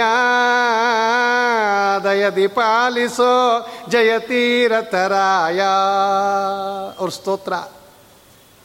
ನೋಡು ಅವರೊಬ್ಬರು ಮಹಾನುಭಾವರು. ಅವರು, ಅವರೇ ಸ್ವತಃ ವೈರಾಗ್ಯ ಶಿಖಾಮಣಿಗಳು. ಅವರು ಸ್ತೋತ್ರ ಮಾಡ್ತಾರೆ ಪದ್ಮನಾಭ ತೀರ್ಥರನ್ನ ಹೇ ಪದ್ಮನಾಭ ತೀರ್ಥರೇ ನನಗೆ ವೈರಾಗ್ಯ ಕೊಡ್ರಿ. ಇವರಿಬ್ಬರಾಯ್ತಾ ಇನ್ನೊಬ್ರು ಯಾರು ವೈರಾಗ್ಯ ಕೊಡೋರು ಅಂದರೆ ಅದೇ ರುದ್ರಾಂಶ ಸಂಭೂತರು ಅಂತ ಖ್ಯಾತರಾಗಿರ್ತಕ್ಕಂತಹ ಈ ವಿಷ್ಣು ತೀರ್ಥರು, ಭಾಗವತ ಸಾರೋದ್ಧಾರ ಬರೆದಿರೋರು. ಒಬ್ಬ ದಾಸಯ್ಯ ಹಾಡು ಹೇಳ್ಕೊಂಡು ಹೋದ. ಮಂಚ ಬಾರದು ಮಡದಿ ಬಾರಳು, ಕಂಚು ಕನ್ನಡಿ ಬಾರದು, ಸಂಚಿತಾರ್ಥದ ದ್ರವ್ಯ ಬಾರದು, ಮುಂಚೆ ಮಾಡಿರೋ ಧರ್ಮವ ಗೋವಿಂದ ಹರಿ ಗೋವಿಂದ ಹರಿ, ಗೋವಿಂದ ನಾರಾಯಣ. ಒಳ್ಳೆ ಗೃಹಸ್ಥಾಶ್ರಮದಲ್ಲಿ ಇದ್ದವರು ವಿಷ್ಣು ತೀರ್ಥರು, ಒಳ್ಳೆ ಭೋಗ, ಒಳ್ಳೆ ಊಟ ಮಾಡಿದ್ದಾರೆ, ತಾಂಬೂಲ ಮಡಿಸ್ಕೊಡ್ತಾ ಇದ್ದಾಳೆ, ಹೆಂಡತಿ ಪಕ್ಕದಲ್ಲಿ ಕೂತಿದ್ದಾಳೆ, ತಾಂಬೂಲ ಹಾಕ್ಕೋತಾ ಇದ್ದಾರೆ. ಸುತ್ತಲೂ ಕನ್ನಡಿಗಳು ಅದರಲ್ಲಿ ಮುಖ ನೋಡ್ಕೋತಾ ಇದ್ದಾರೆ. ಆಗ ದಾಸಯ್ಯನ ಮಾತು ಕೇಳಿಸ್ತು. ಮಂಚ ಬಾರದು, ಮಡದಿ ಬಾರಳು, ಕಂಚು ಕನ್ನಡಿ ಬಾರದು, ಸಂಚಿತಾರ್ಥದ ದ್ರವ್ಯ ಬಾರದು, ಮುಂಚೆ ಮಾಡಿರೋ ಧರ್ಮವ ಗೋವಿಂದ ಹರಿ ಗೋವಿಂದ ಹರಿ, ಗೋವಿಂದ ನಾರಾಯಣ. ಅದು ಯಾರ ಬೀದಿಯಲ್ಲಿ ದಾಸರು ಹೇಳ್ಕೊಂಡು ಹೋಗ್ತಾ ಇರೋ ಪದ. ಅದು ಕಿವಿಗೆ ಬಿದ್ದ ತಕ್ಷಣ ಹಂಗೆ ಮನೆಯಿಂದ ಹೊರಟು ಬಿಟ್ರಂತೆ. ಮನೆ ಬಿಟ್ಟೇ ಹೊರಟು ಬಿಟ್ಟು ತಿರ್ಗಾ ಮನೆಗೆ ಬರಲೇ ಇಲ್ಲ ಅವರು. ಕಂಚು, ಕನ್ನಡಿ, ಮಂಚ, ಹೆಂಡತಿ ಎಲ್ಲವನ್ನ ಬಿಟ್ಟು ಅವಧೂತರಾಗಿ ಆಮೇಲೆ ಸನ್ಯಾಸಾಶ್ರಮವನ್ನು ಸ್ವೀಕಾರ ಮಾಡಿ ಎಷ್ಟು ವೈರಾಗ್ಯ ಶಿಖಾಮಣಿಗಳು, ಅಡವಿ ಆಚಾರ್ಯರು, ಅರಣ್ಯಕಾಚಾರ್ಯರು ಅಂತಲೇ ಕರೀತಾರೆ ಅವ್ರಿಗೆ. ಅವರು, ಅವ್ರನ್ನ ಕೇಳ್ಕೋಬೇಕಂತೆ. ವೈರಾಗ್ಯ ಕೊಡ್ರಿ. ಅವರಿಂದ ರಚಿತವಾಗಿರ್ತಕ್ಕಂತಹ ಭಾಗವತ ಸಾರೋದ್ಧಾರ ಓದ್ತಾ ಇರೋದು ನಾವು. ನೋಡಿ, ನಾಳೆ ಎಲ್ಲ ಸೇರ್ಕೊಂಡ್ಬಿಡುತ್ತೀಗ ರುದ್ರದೇವರ ಆರಾಧನಾ ದಿವಸ, ಪದ್ಮನಾಭ ತೀರ್ಥರ ಆರಾಧನಾ ದಿವಸ. ಅಂತಹ ದಿವಸದಲ್ಲಿ ವಿಷ್ಣು ತೀರ್ಥರಿಂದ ರಚಿತವಾಗಿರ್ತಕ್ಕಂತಹ ಶ್ರೀಮದ್ ಭಾಗವತ. ಅದು ಯಾವ ಪ್ರಸಂಗ? ಅದೇ ರುದ್ರದೇವರ ಅವತಾರಭೂತರಾಗಿರ್ತಕ್ಕಂಥ ಶುಕಾಚಾರ್ಯರು ಬರತಕ್ಕಂಥ ಪ್ರಸಂಗ. ಅವರು ಮಹಾವೈರಾಗ್ಯ ಶಿಖಾಮಣಿಗಳು. ಇನ್ನೇನು ಬೇಕು ನಮಗೆ? ವೈರಾಗ್ಯ ಬರಬೇಕಾದ್ರೆ ಇವರೆಲ್ಲ ಏನಾದರೂ ತುಂಬು ಹೃದಯದಿಂದ ಅನುಗ್ರಹ ಮಾಡಿಬಿಟ್ಟರೆ ಮಾಡಿಬಿಟ್ಟರೆ, ಮಾಡಿಲ್ಲ, ನಾವಿನ್ನ ಹಾಗೆ ಇದ್ದೀವಿ ಒಂದು ವೇಳೆ ಅನುಗ್ರಹ ಮಾಡಿಬಿಟ್ರೆ ನಮಗೂ ಬಂದ್ಬಿಡುತ್ತೆ ನಮಗೂ ಇದನ್ನೇ ಕಪಿಲೋಪಾಖ್ಯಾನದಲ್ಲಿ ಸ್ವಾಮಿ ಹೇಳೋದು. ಅವರ ಅವರ ಹತ್ರ ಇರು. ಅವ್ರ ಹತ್ರ ಇರಬೇಕು. ಮೊದಲನೇ ದಿವಸನೇ ಎಲ್ಲ ನಿಮಗೆ ಪವರ್ ಎಲ್ಲ ಕೊಟ್ಟು ಬಿಡ್ತಾರಾ? ಅವ್ರ ಜೊತೆ ಹತ್ತಾರು ದಿವಸ ಇರಬೇಕು ವರ್ಷಾನುಗಟ್ಟಲೆ ಇರಬೇಕು, ಅವ್ರ ಮೇಲೆ ನಂಬಿಕೆ ಬರಬೇಕು, ಅವ್ರ ಮೇಲೆ ಪ್ರೀತಿ ಬರಬೇಕು, ಅವ್ರು ನಮಗೆ ವಿಶ್ವಾಸ ಇರಬೇಕು. ನೋಡಿ, ಒತ್ತು, ಒಂದಲ್ಲ, ಒಂದು ದಿವಸ ಅನುಗ್ರಹ ಮಾಡಿಬಿಡ್ತಾರೆ ಅವರು. ಇದನ್ನೆಲ್ಲ ತೋರ್ಸೋಕ್ಕೆ ಆ ಶುಕಾಚಾರ್ಯರಿಗೆ ಅಷ್ಟು ವಿಶೇಷಣಗಳನ್ನು ಹಾಕಿದ್ದಾರೆ ಅಂತ ಅದು ದ್ಯೋತಕ. ಇದೇ ಅದನ್ನೆಲ್ಲ ತಗೊಂಡು ನಾವೇನು ಮಾಡಬೇಕು ಶುಕಾಚಾರ್ಯರು ಬಂದರು, ಅಷ್ಟು ಹೇಳಿದರೆ ಸಾಕಾಗಿತ್ತು. ಇದೇನು ಪ್ರಕರಣ ಏನಿದು? ಶುಕಾಚಾರ್ಯರ ಆಗಮನ ಪ್ರಕರಣ. ಶುಕಾಚಾರ್ಯರು ಬಂದರು ಅಂತ ಹೇಳಬೇಕಾಗಿದೆ. ಬಂದರು ಅಂತ ಹೇಳಿಬಿಟ್ರೆ ಮುಗಿದೋಯ್ತು. ಅವ್ರು ಹೆಂಗಿದ್ರು ಅಂತ ಯಾಕೆ ಹೇಳಬೇಕು? ಹಾಂ ಅಲ್ಲೇ ಇರೋದು. ಕೇಳೋನೇ ಈ ಮಟ್ಟದ ವೈರಾಗ್ಯ ಇರಬೇಕಾದ್ರೆ ಹೇಳೋನಿಗೆ ಇನ್ನೆಷ್ಟಿರಬೇಕು? ಇನ್ನೆಷ್ಟಿರಬೇಕು ಅವನಿಗೆ? ನೋಡಂತಹ ವೈರಾಗ್ಯ ಶಿಖಾಮಣಿಗಳು ಶುಕಾಚಾರ್ಯರು ಬರ್ತಾ ಇದ್ದಾರೆ ಅನ್ನೋದು ನಿನ್ನೆ ನಾವು ಆ ಶ್ಲೋಕದಲ್ಲಿ ಯಥಾಶಕ್ತಿ ನೋಡಿದ್ವು ಭಾಗವತ ಹಂಗೇರಿ, ನೀವು ನೋಡ್ತಾ ಇದ್ದರೆ ಅದು ಹೊಸ ಹೊಸ ಅರ್ಥಗಳು ತೆಗಿತಾ ಹೋಗುತ್ತೆ. ಗುರುಗಳ ಅನುಗ್ರಹ ನಿಮಗೆ ಎಷ್ಟಿರುತ್ತೆ? ಭಗವಂತನ ಆಶೀರ್ವಾದ ಎಷ್ಟಿರುತ್ತೆ? ನಿಮ್ಮ ಪ್ರಾಮಾಣಿಕ ಪ್ರಯತ್ನ ಎಷ್ಟಿರುತ್ತೆ? ನಿಮ್ಮ ಆಚಾರ ವಿಚಾರ ಎಷ್ಟಿರುತ್ತೆ? ಅಷ್ಟು ವಿಷಯ ನಿಮಗೆ ಭಾಗವತ ಹೊಳಿತಾ ಹೋಗುತ್ತದೆ. ಅದೇ ಶ್ಲೋಕ, ಬೇರೆ ಅರ್ಥ ನಾಳೆ. ತಿರ್ಗಾ ನಾಡದ್ದು ಬೇರೆ ಅರ್ಥ, ನಾಡದ್ದು ಬೇರೆ ಅರ್ಥ. ಗುರುಗಳ ಅನುಗ್ರಹ ಇರಬೇಕದು. ಹೇಗಿದ್ರು ಶುಕಾಚಾರ್ಯರು, ಅದನ್ನು ವರ್ಣನೆ ಮಾಡುತ್ತಾರೆ ಅವರು ಎಂಥವರು? ಅವ್ರು ಹೆಂಗಿದ್ರೇನು? ಶುಕಾಚಾರ್ಯರು ಬಂದರು ಬಂದರು, ಅವ್ರು ಹೆಂಗಿದ್ರೇನಪ್ಪ? ಈಗ ಪುರಾಣದ ಆಚಾರ ಬರ್ತಾರೆ, ಅವ್ರು ಹೆಂಗಿದ್ದಾರೆ ಅಂತ ಯಾರಾದರೂ ಕೇಳ್ತಾರ? ಅವ್ರು ಹೆಂಗಿದ್ರೇನು, ನಿಮಗೇನು? ಸಣ್ಣಗಿದಾರ, ದಪ್ಪಗಿದಾರ, ಕಪ್ಪಗಿದಾರ, ಬೆಳ್ಳಗಿದಾರ? ಅದನ್ನು ತೊಗೊಂಡು ಏನು ಮಾಡಬೇಕು? ಅವ್ರು ಚೆನ್ನಾಗಿ ಹೇಳ್ತಾರ, ಚೆನ್ನಾಗಿ ಹೇಳಲ್ವಾ? ಇಷ್ಟೇ ತಾನೇ ಜಡ್ಜ್ ಮಾಡೋದು? ಭಾಗವತ ಹಂಗೆ ಹೇಳಲಿಲ್ಲ. ಅಶುಕಾಚಾರ್ಯನ ವರ್ಣನೆ ಮಾಡೋಕ್ಕೆ ಶುರು ಮಾಡಿಬಿಟ್ರು. ಶುಕಾಚಾರ್ಯರು ಹಿಂಗಿದ್ರು. ಅವರು ದೇವತೆಗಳು. ದೇವಾಂಶ ಸಂಭೂತರಾಗಿರ್ತಕ್ಕಂಥವರು. ಅದಕ್ಕೆ ಅವ್ರು ಹಂಗಿರ್ತಕ್ಕಂಥದ್ದು. ಅವ್ರು ಹೆಂಗೆ? ತಂದ್ಯಷ್ಟ ವರ್ಷಂ ಸುಕುಮಾರ ಪಾದ ಬಾಹ್ಯಂ ಬಾಹ್ವಂ ಸಕಪೋಲ ಗಾತ್ರಂ ಚಾರ್ವಾರುಣಾಕ್ಷೋನ್ನಸತುಲ್ಯಕರ್ಣಂ ಶುಭ್ರಾನನಂ ಕಂಬು ಸುಜಾತಕಂಠಂ ನಿಗೂಢಜತ್ರಂ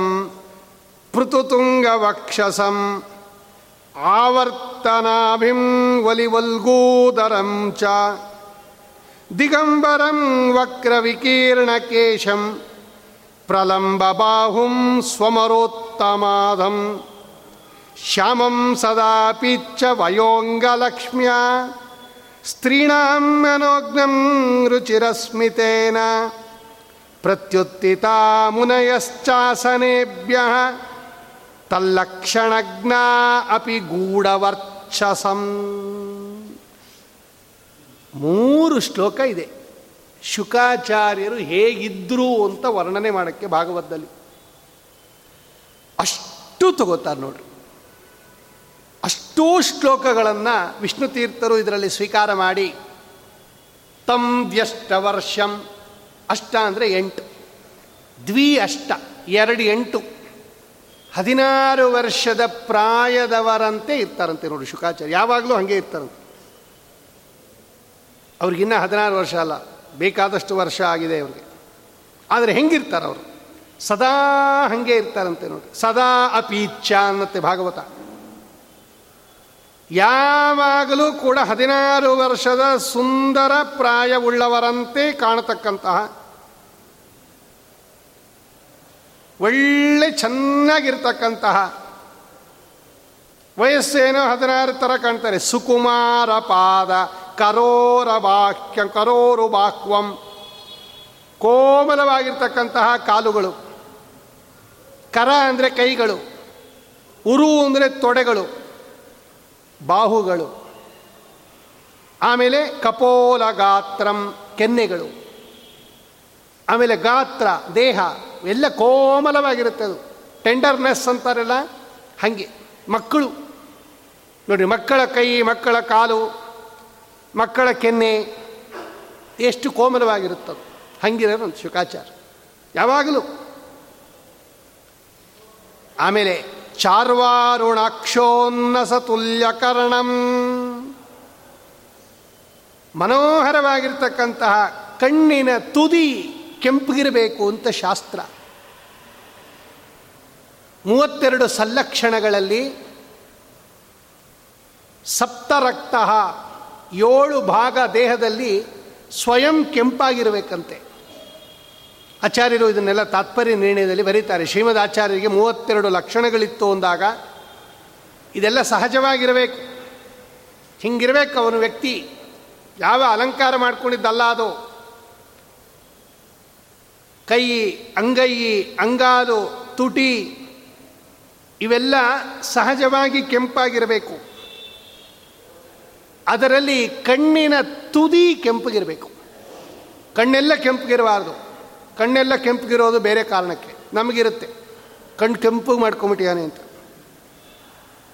ಯಾವ್ಯಾವುದೋ ಕಾರಣಕ್ಕೆ ಕಣ್ಣು ಕೆಂಪಗಾಗ್ಬಿಡುತ್ತೆ. ಕಣ್ಣಿನ ತುದಿ ಕೆಂಪಗಿರಬೇಕಂತೆ ನೋಡಿ ಇಷ್ಟು ಈ ಭಾಗ. ಚಾರ್ವಾಂಗು ಅವ್ರು ಹೇಳುತ್ತೆ. ನೋಡು, ಭಾಗವತ ಹೇಳುತ್ತೆ ಅವ್ರು ಹೆಂಗಿದ್ರು ಅವರು? ಚಾರ್ವಾರುಣಾಕ್ಷ ಅರುಣ ಅಂದರೆ ಕೆಂಪು. ನಸು ಕೆಂಪು ಅಂತಾರೆ ಅದು, ಅರುಣ. ಚಾರ್ವಾರುಣಾಕ್ಷೋನ್ನಸತುಲ್ಯ ಕರ್ಣಂ. ಎತ್ತರವಾಗಿರ್ತಕ್ಕಂತಹ, ಎಳಸಾಗಿರ್ತಕ್ಕಂತಹ ಮೂಗು. ಆಮೇಲೆ ತುಲ್ಯ ಕರ್ಣಂ. ಎರಡು ಕಿವಿಗಳು ಕೂಡ ಸಮಾನವಾಗಿರಬೇಕಂಥದ್ದು ಒಂದೇ ಥರ ಇರಬೇಕು. ಒಳ್ಳೆ ತೇಜಃಪುಂಜವಾಗಿರ್ತಕ್ಕಂತಹ ಮುಖ ಅದು. ಶುಭ್ರಾನನಂ ಕಂಬು ಸುಜಾತ ಕಂಠಂ. ಕಂಬು ಅಂದರೆ ಶಂಕ ಶಂ ಹೆಂಗಿರ್ಬೇಕು? ಕಂಠ ಹೆಂಗಿರ್ಬೇಕು? ಸಂತತಂ ಚಿಂತೆಯೇತ್ ಕಂಠಂ ಭಾಸ್ವತ್ ಕೌಸ್ತುಭ ಭಾಸಕಂ ವೈಕುಂಠಸ್ಯಾಖಿಲ ವೇದಾ ಉದ್ಗೀರ್ಯಂತೆ ಅನಿಶಂ ಯತಃ. ಹಿಂಗೆ ಭಗವಂತನ ಕಂಠಗಳು ಇರೋದು. ಹಿಂಗೆ ಭಗವಂತನ ಆಕಾರನೂ ಇರೋದು. ಅವನು ಮೂವತ್ತೆರಡು ಸಲ್ಲಕ್ಷಣ ಬರೀತದೆ ಆ ಭಗವಂತನದು. ಇವರಿಗೆ ನಾಲ್ಕು ಲಕ್ಷಣ ಕಡಿಮೆ ಇದೆ ವಾಯುದೇವರಿಗಿಂತ, ರುದ್ರದೇವರಿಗೆ. ಇಪ್ಪತ್ತೆಂಟು. ಬರ್ತಾ ಬರ್ತಾ ಬರ್ತಾ ಬರ್ತಾ ಅದು ದೇವತೆಗಳಿಗೆ ಕಡಿಮೆ ಆಗ್ತಾ ಬರುತ್ತೆ. ಆಮೇಲೆ ಋಷಿಗಳಿಗೆ, ಆಮೇಲೆ ಮನುಷ್ಯೋತ್ತಮರಿಗೆ, ಆಮೇಲೆ ಆ ಮನುಷ್ಯ ಅದಮರಿಗೆ ಬರ್ತಾ ಬರ್ತಾ ಬರ್ತಾ ಕೆಟ್ಟ ಲಕ್ಷಣಗಳು ಜಾಸ್ತಿ ಆಗ್ತಾ ಹೋಗುತ್ತೆ ಅವ್ರಿಗೆ. ಮೂವತ್ತೆಂಟು ದುರ್ಲಕ್ಷಣಗಳಿಂದ ಕೂಡಿದವನು ಕಲಿ. ಕಲಿಗಿಂತ ಯಾರು ದುರ್ಲಕ್ಷಣದಿಂದ ಇರೋರೇ ಇಲ್ಲ. ಯಾವ್ಯಾವ ಲಕ್ಷಣ ಇರಬಾರದೋ ಅಷ್ಟೂ ಇದೆ ಕಲಿಗೆ. ಮೂವತ್ತೆರಡು ಸಲ್ಲಕ್ಷಣದಿಂದ ಕೂಡಿದವರು ವಾಯುದೇವರಾದರೆ ಮೂವತ್ತೆರಡು ಸಲ್ಲ ದುರ್ಲಕ್ಷಣದಿಂದ ಕೂಡಿದವನು ಕಲಿ. ಅದಕ್ಕೆ ಅವನು ಜೀವಾಧಮ, ಅವರು ಜೀವೋತ್ತಮ. ಇವರು ಮಧ್ಯದಲ್ಲೇ ಎಲ್ಲರೂ ಬಂದ್ಬಿಡ್ತಾರೆ, ಈ ಎಂಡು, ಈ ಎಂಡಲ್ಲಿ. ಅತ್ಯದ್ಭುತವಾದ, ತೇಜಪುಂಜವಾದ ಮುಖವುಳ್ಳವರು. ಶಂಕದಂತೆ ತ್ರಿವಳಿ, ಮೂರು ಗೆರೆ ಇರಬೇಕು ಅದು ಕಂಠದ ಮೇಲೆ. ಆ ತ್ರಿವಳಿಯಿಂದ ಕೂಡಿರತಕ್ಕಂತಹ ಶಂಕ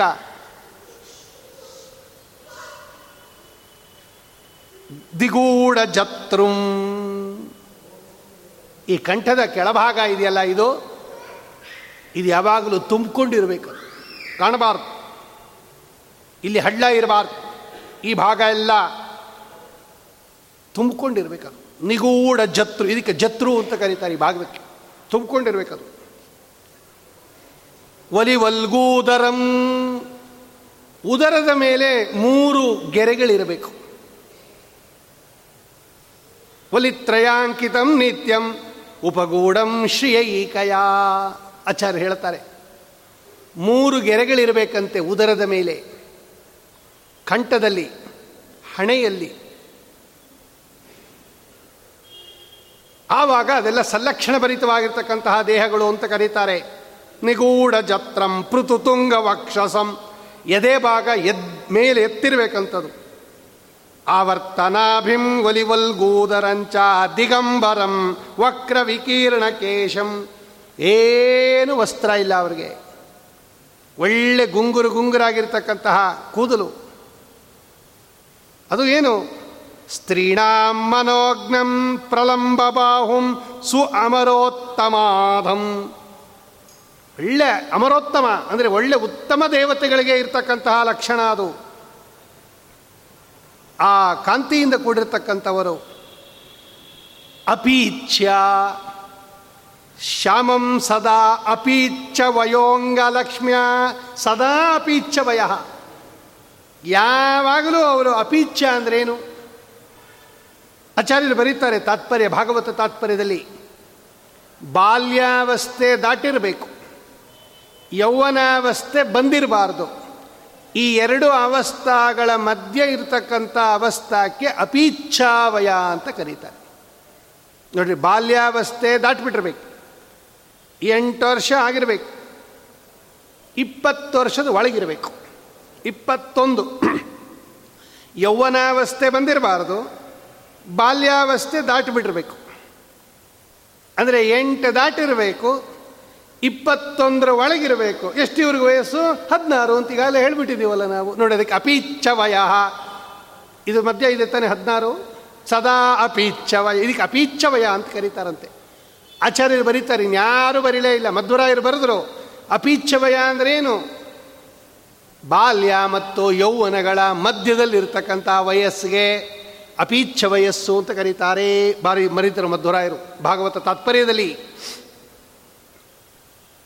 ಸದಾ ಲಕ್ಷ್ಮ್ಯ ಸ್ತ್ರೀಣಾಂ ಮನೋಜ್ಞಂ. ಒಳ್ಳೆ ಅಂಗಸೌಷ್ಠವ.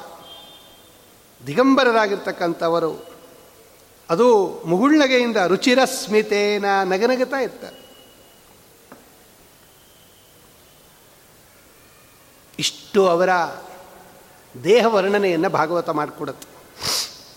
ಇದಕ್ಕೆಲ್ಲ ಬೇಕಾದಷ್ಟು ಅರ್ಥಗಳಿದೆ. ಇದನ್ನೆಲ್ಲ ತೊಗೊಂಡು ಏನು ಮಾಡಬೇಕು ಅವ್ರು ಹೆಂಗಿರ್ತಾರೆ, ಹಿಂಗಿರ್ತಾರೆ ಅಂತ. ಹಂಗಲ್ಲ. ರುಚಿರಸ್ಮಿತೇನ. ಒಂದು ಎರಡು ಮಾತ್ರ ನೋಡೋಣ ಅದರಲ್ಲಿ. ಎಲ್ಲವೂ ಆಗದೇ ಇದ್ದರೂ ಕೂಡ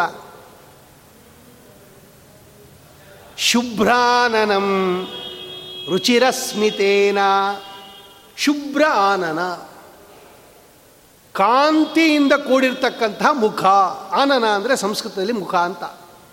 ಶುಭ್ರಾನನಂ. ಇವತ್ತು ರುದ್ರದೇವರ ಮುಖ ನೋಡ್ರಿ ಹೆಂಗಿದೆ? ಶುಭ್ರಾನನಂ. ಏನು ಕಾಂತಿರಿ ಅವರ ಮುಖದಲ್ಲಿ? ಯಾಕೆ? ಅವರ ಮುಖದಲ್ಲೆಲ್ಲ ಕಾಂತಿ ಹೆಂಗೆ ಬಂದ್ಬಿಡುತ್ತದೋ? ನಮ್ಮ ಮುಖದಲ್ಲಿ ಯಾಕೆ ಹಂಗೆ ಅದಕ್ಕೆ ವರ್ಚಸ್ಸು ಅಂತ ಕರೀತಾರೆ ಸಂಸ್ಕೃತದಲ್ಲಿ? ಶುಭ್ರ ಅಂದರೆ ಏನು ಗೊತ್ತಾ?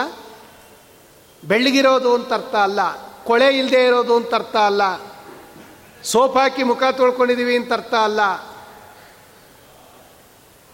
ಶುಭ್ರಾನನಂ ತೇಜಪುಂಜವಾದ ಮುಖ ಅಂತ ಅರ್ಥ, ಶುಭ್ರ ಶಬ್ದಕ್ಕೆ. ಶುಕ್ಲ, ಶುಭ್ರ, ಶುಚಿ, ಶ್ವೇತ, ವಿಷದ, ಶ್ವೇತ, ಪಾಂಡರಾಹ. ಶುಭ್ರಾನನಂ. ಒಳ್ಳೆ ಕಾಂತಿ ರುದ್ರದೇವರ ಮುಖದಲ್ಲಿ, ಅರ್ಥಾತ್ ಶುಕಾಚಾರ್ಯರ ಮುಖದಲ್ಲಿ. ಯಾಕೆ ಅಂತ ಕೇಳಿದ್ರೆ, ಆ ಕಾಂತಿ ಒಳಗಡೆ ಇರೋ ಭಗವಂತನ ಕಾಂತಿಯ ರಿಫ್ಲೆಕ್ಷನ್ ಅದು, ಇನ್ನೇನಿಲ್ಲ. ಅಷ್ಟು ಚೆನ್ನಾಗಿ ಅವರು ಸ್ವಾಮಿಯನ್ನು ಹೃದಯದಲ್ಲಿ ಇಟ್ಕೊಂಡ್ಬಿಟ್ಟಿರ್ತಾರಂತೆ. ಭಗವಂತ ನಮ್ಮ ಒಳಗೆ ಇದ್ದರೂ ಕೂಡ ಅನುಗ್ರಹೋನ್ಮುಖನಾಗಿ ಇದ್ದುಬಿಟ್ಟಾಗ ನೋಡ್ರಿ, ಆ ಸ್ವಾಮಿಯ ಕಾಂತಿ ಇವರ ಮುಖದಲ್ಲಿ ರಿಫ್ಲೆಕ್ಟ್ ಆಗ್ತಾ ಇರುತ್ತಂತೆ. ಇದಕ್ಕೆ ಬ್ರಹ್ಮವರ್ಚಸ್ಸು ಅಂತ ಕರೀತಾರೆ. ರಾಘವೇಂದ್ರ ಸ್ವಾಮಿಗಳೇ ಬರೆದಿರೋ ಅರ್ಥ ಇದು. ಅವರ ಉಪನಿಷತ್ ಖಂಡಾರ್ಥದಲ್ಲಿ ಒಂದು ಕಡೆ ಬರೀತಾರೆ. ಈಗ ರಾಯರ ಮುಖದಲ್ಲೇ ಅಷ್ಟು ತೇಜಸ್ಸು ಇದೆ ಅಂತಾರೆ ಅವರು. ಯಾರೋ?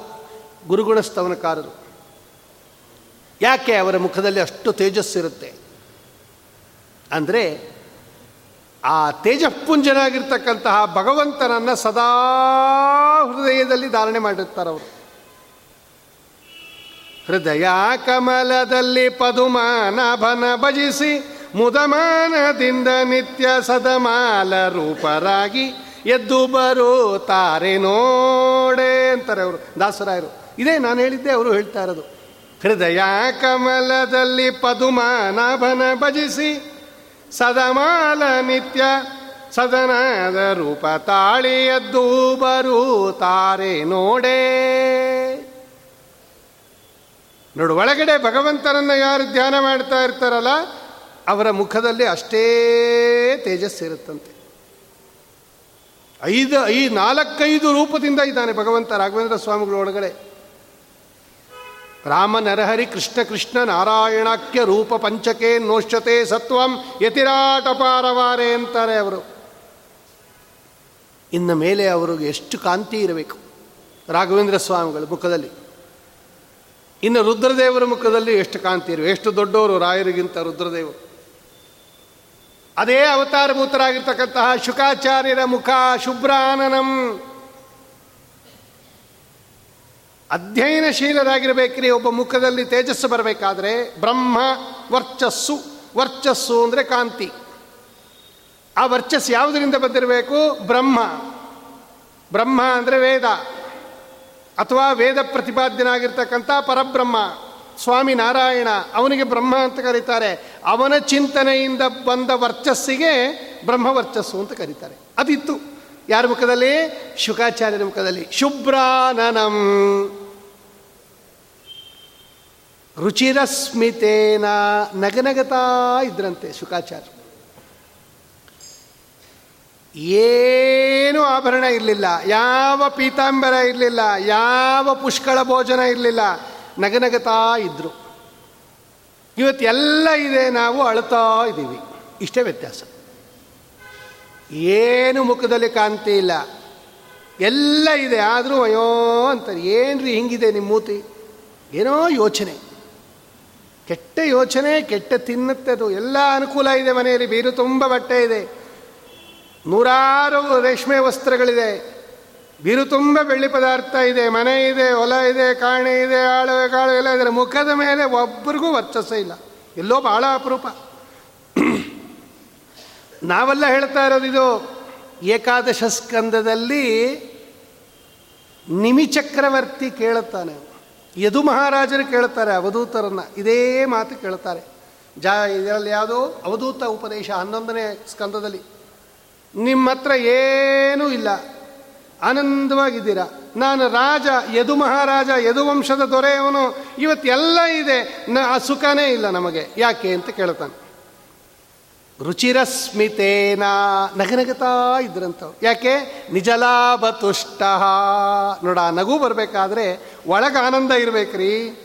ಒಳಗ ಆನಂದ ಇದ್ದಾಗಲೇ ಮುಖದಲ್ಲಿ ಆನಂದ ಬರೋದು. ಹೊರಗಡೆ ಪದಾರ್ಥ ಇದ್ದಾಗ ಆನಂದ ಬರಬೇಕು ಅಂತ ನಿಯಮ ಇಲ್ಲ. ಬೇಕಾದಷ್ಟು ದುಡ್ಡಿಟ್ಕೊಂಡಿದ್ದ. ತುಂಬ ದುಡ್ಡಿತ್ತು. ಯಾಕ್ರಿ? ಅಷ್ಟೊಂದು ದುಡ್ಡಿದೆ ಅಳ್ತಾ ಇದ್ದೀರಾ ಅಂದರೆ ಅದನ್ನು ಕನ್ವರ್ಟ್ ಮಾಡ್ಕೊಳ್ಳೋದು ಹೆಂಗೆ ಅಂತಲೇ ಪ್ರಾಬ್ಲಮ್ ಇವಾಗ ನೋಡಿ, ಇವಾಗ ಅದೇ ಪ್ರಾಬ್ಲಮ್ ಬಂತು. ಇವಾಗ ಅಷ್ಟೊಂದು ದುಡ್ಡು ಇಟ್ಕೊಂಡಿದ್ದೆ ತೊಂದರೆ. ಎಷ್ಟೋ ಕಷ್ಟಪಟ್ಟಿದ್ದೀನಿ, ಇನ್ನೂ ಬೇಕಾದಷ್ಟಿದೆ ಟೈಮ್ ಆಗೋಗ್ತಾ ಇದೆ. ಇನ್ನೂ ಎಷ್ಟೊಂದು ನೋಟುಗಳಿದೆ ಹಳೇದು. ಹೆಂಗೆ ಅದನ್ನು ಇವಾಗ ಲೋಕರೆ ಕೊಟ್ಟರೆ ಹಿಡ್ಕೋತಾರೆ, ಎಲ್ಲಿಂದ ಬಂತು ಅಂತ. ಅದನ್ನು ಒಟ್ಟಿನಲ್ಲಿ ದುಡ್ಡಿಟ್ಕೊಂಡು ಅಳುತ್ತಾ ಇದ್ದೀವಿ ಇವತ್ತು ನಾವು. ಏನೋ ಒಂದು ಕಾರಣ ರೀ. ಅದಕ್ಕೇ ಲೋಕ ಪದಾರ್ಥಗಳು ನಿಯಮೇನ ಸಂತೋಷ ತಂದುಕೊಡತ್ತೆ ಅಂತ ಯು ಇದಿಲ್ಲ, ರೂಲ್ಸ್ ಇಲ್ಲ. ಪದಾರ್ಥಗಳು ಸುಖಾನೇ ತಂದುಕೊಡಬೇಕು ಅಂತ ರೂಲ್ಸ್ ಇಲ್ಲ. ಪದಾರ್ಥಗಳು ಸುಖವನ್ನೂ ತಂದುಕೊಡತ್ತೆ, ದುಃಖವನ್ನೂ ತಂದುಕೊಡತ್ತೆ, ಹೆಚ್ಚು ದುಃಖವನ್ನೇ ತಂದುಕೊಡೋದು. ಏನೋ ಒಂದು ಸ್ವಲ್ಪ ದುಃಖ, ಸುಖ ತಂದುಕೊಡತ್ತೆ ಅಂತ ಅಷ್ಟು ದುಃಖ ತಗೋತಾ ಇದ್ದೀವಂತೆ ನಾವು. ಆದರೆ ಭಗವಂತನ ನಾಮಸ್ಮರಣೆ ಹಂಗಲ್ಲ, ಕೇವಲ ಸುಖವನ್ನು ತಂದುಕೊಡುತ್ತೆ, ಶುದ್ಧ ಸುಖ. ರುಚಿರಸ್ಮಿತೇನ. ಮನೋಹರವಾಗಿರ್ತಕ್ಕಂತಹ ಮುಗುಳ್ನಗೆ ಶುಕಾಚಾರ್ಯರ ಹತ್ರ ಏನೇನೇನೇನೇನೂ ಇಲ್ಲ ಅವ್ರ ಹತ್ರ. ನಿಜಲಾಭ ತುಷ್ಟ, ಭಗವಂತ ಭಗವಂತ ಭಗವಂತ, ಅವನೇ ಆಸ್ತಿ. ನೋಡಿ, ಅದೊಂದು ಇಟ್ಕೊಂಬಿಟ್ಟಿದ್ರು ಅವರು. ನಗನಗುತ್ತಾ ಇರೋದು ಇದೆಯಲ್ಲ, ಇದು ಸರ್ವಜ್ಞತ್ವದ ಸಂಕೇತ. ಫಸ್ಟು. ನೋಡ್ರಿ, ಭಗವಂತ ಯಾಕೆ ನಗನಗುತ್ತಾ ಇದ್ದಾನೆ? ಆ ನಗುಮುಖವನ್ನು ಯಾವಾಗಲೂ ಸ್ಮರಣೆ ಮಾಡಿ ಅಂತಾರೆ ಶ್ರೀಮದಾಚಾರ್ಯರು. ಸ್ಮರೇತ ಯಾಮಿನೀನಾಥ ಸಹಸ್ರಾಮಿತ ಕಾಂತಿಮತ್ ಭವತಾ ಪಾಪನೋದೀಡ್ಯಂ ಶ್ರೀಪತೇರ್ಮುಖ ಪಂಕಜಂ, ಪೂರ್ಣಾನನ್ಯ ಸುಖೋದ್ಭಾಸಿ, ಮಂದಸ್ಮಿತಮದೀಶಿತು, ಗೋವಿಂದಸ್ಯ ಸದಾ ಚಿಂತ್ಯಂ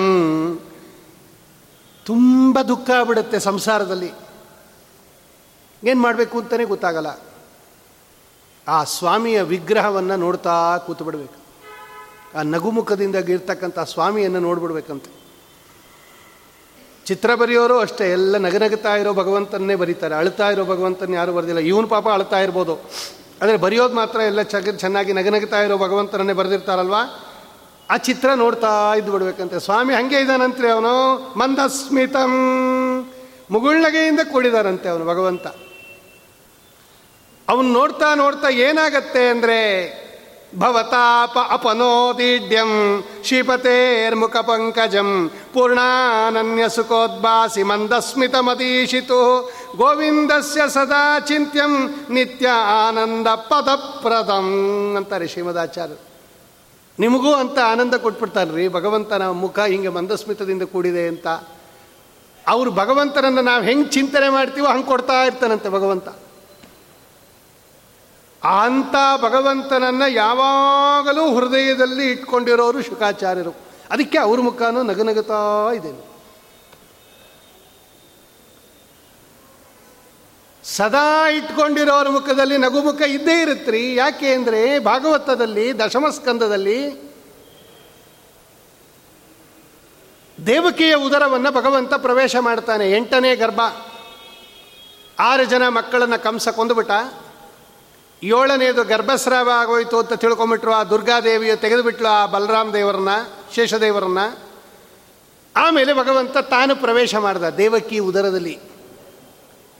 ದೇವಕಿ ಉದರದಲ್ಲಿ ಭಗವಂತ ಪ್ರವೇಶ ಮಾಡಿದ್ದಕ್ಕೆ ದೇವಕಿ ಮುಖದಲ್ಲೇ ಕಾಂತಿ ಬಂದ್ಬಿಡ್ತಂತೆ. ಅದು ಅದನ್ನು ರೆಕಗ್ನೈಸ್ ಮಾಡಿರೋನು ಕಂಸ ಬೇರೆ ಯಾರೂ ಅಲ್ಲ.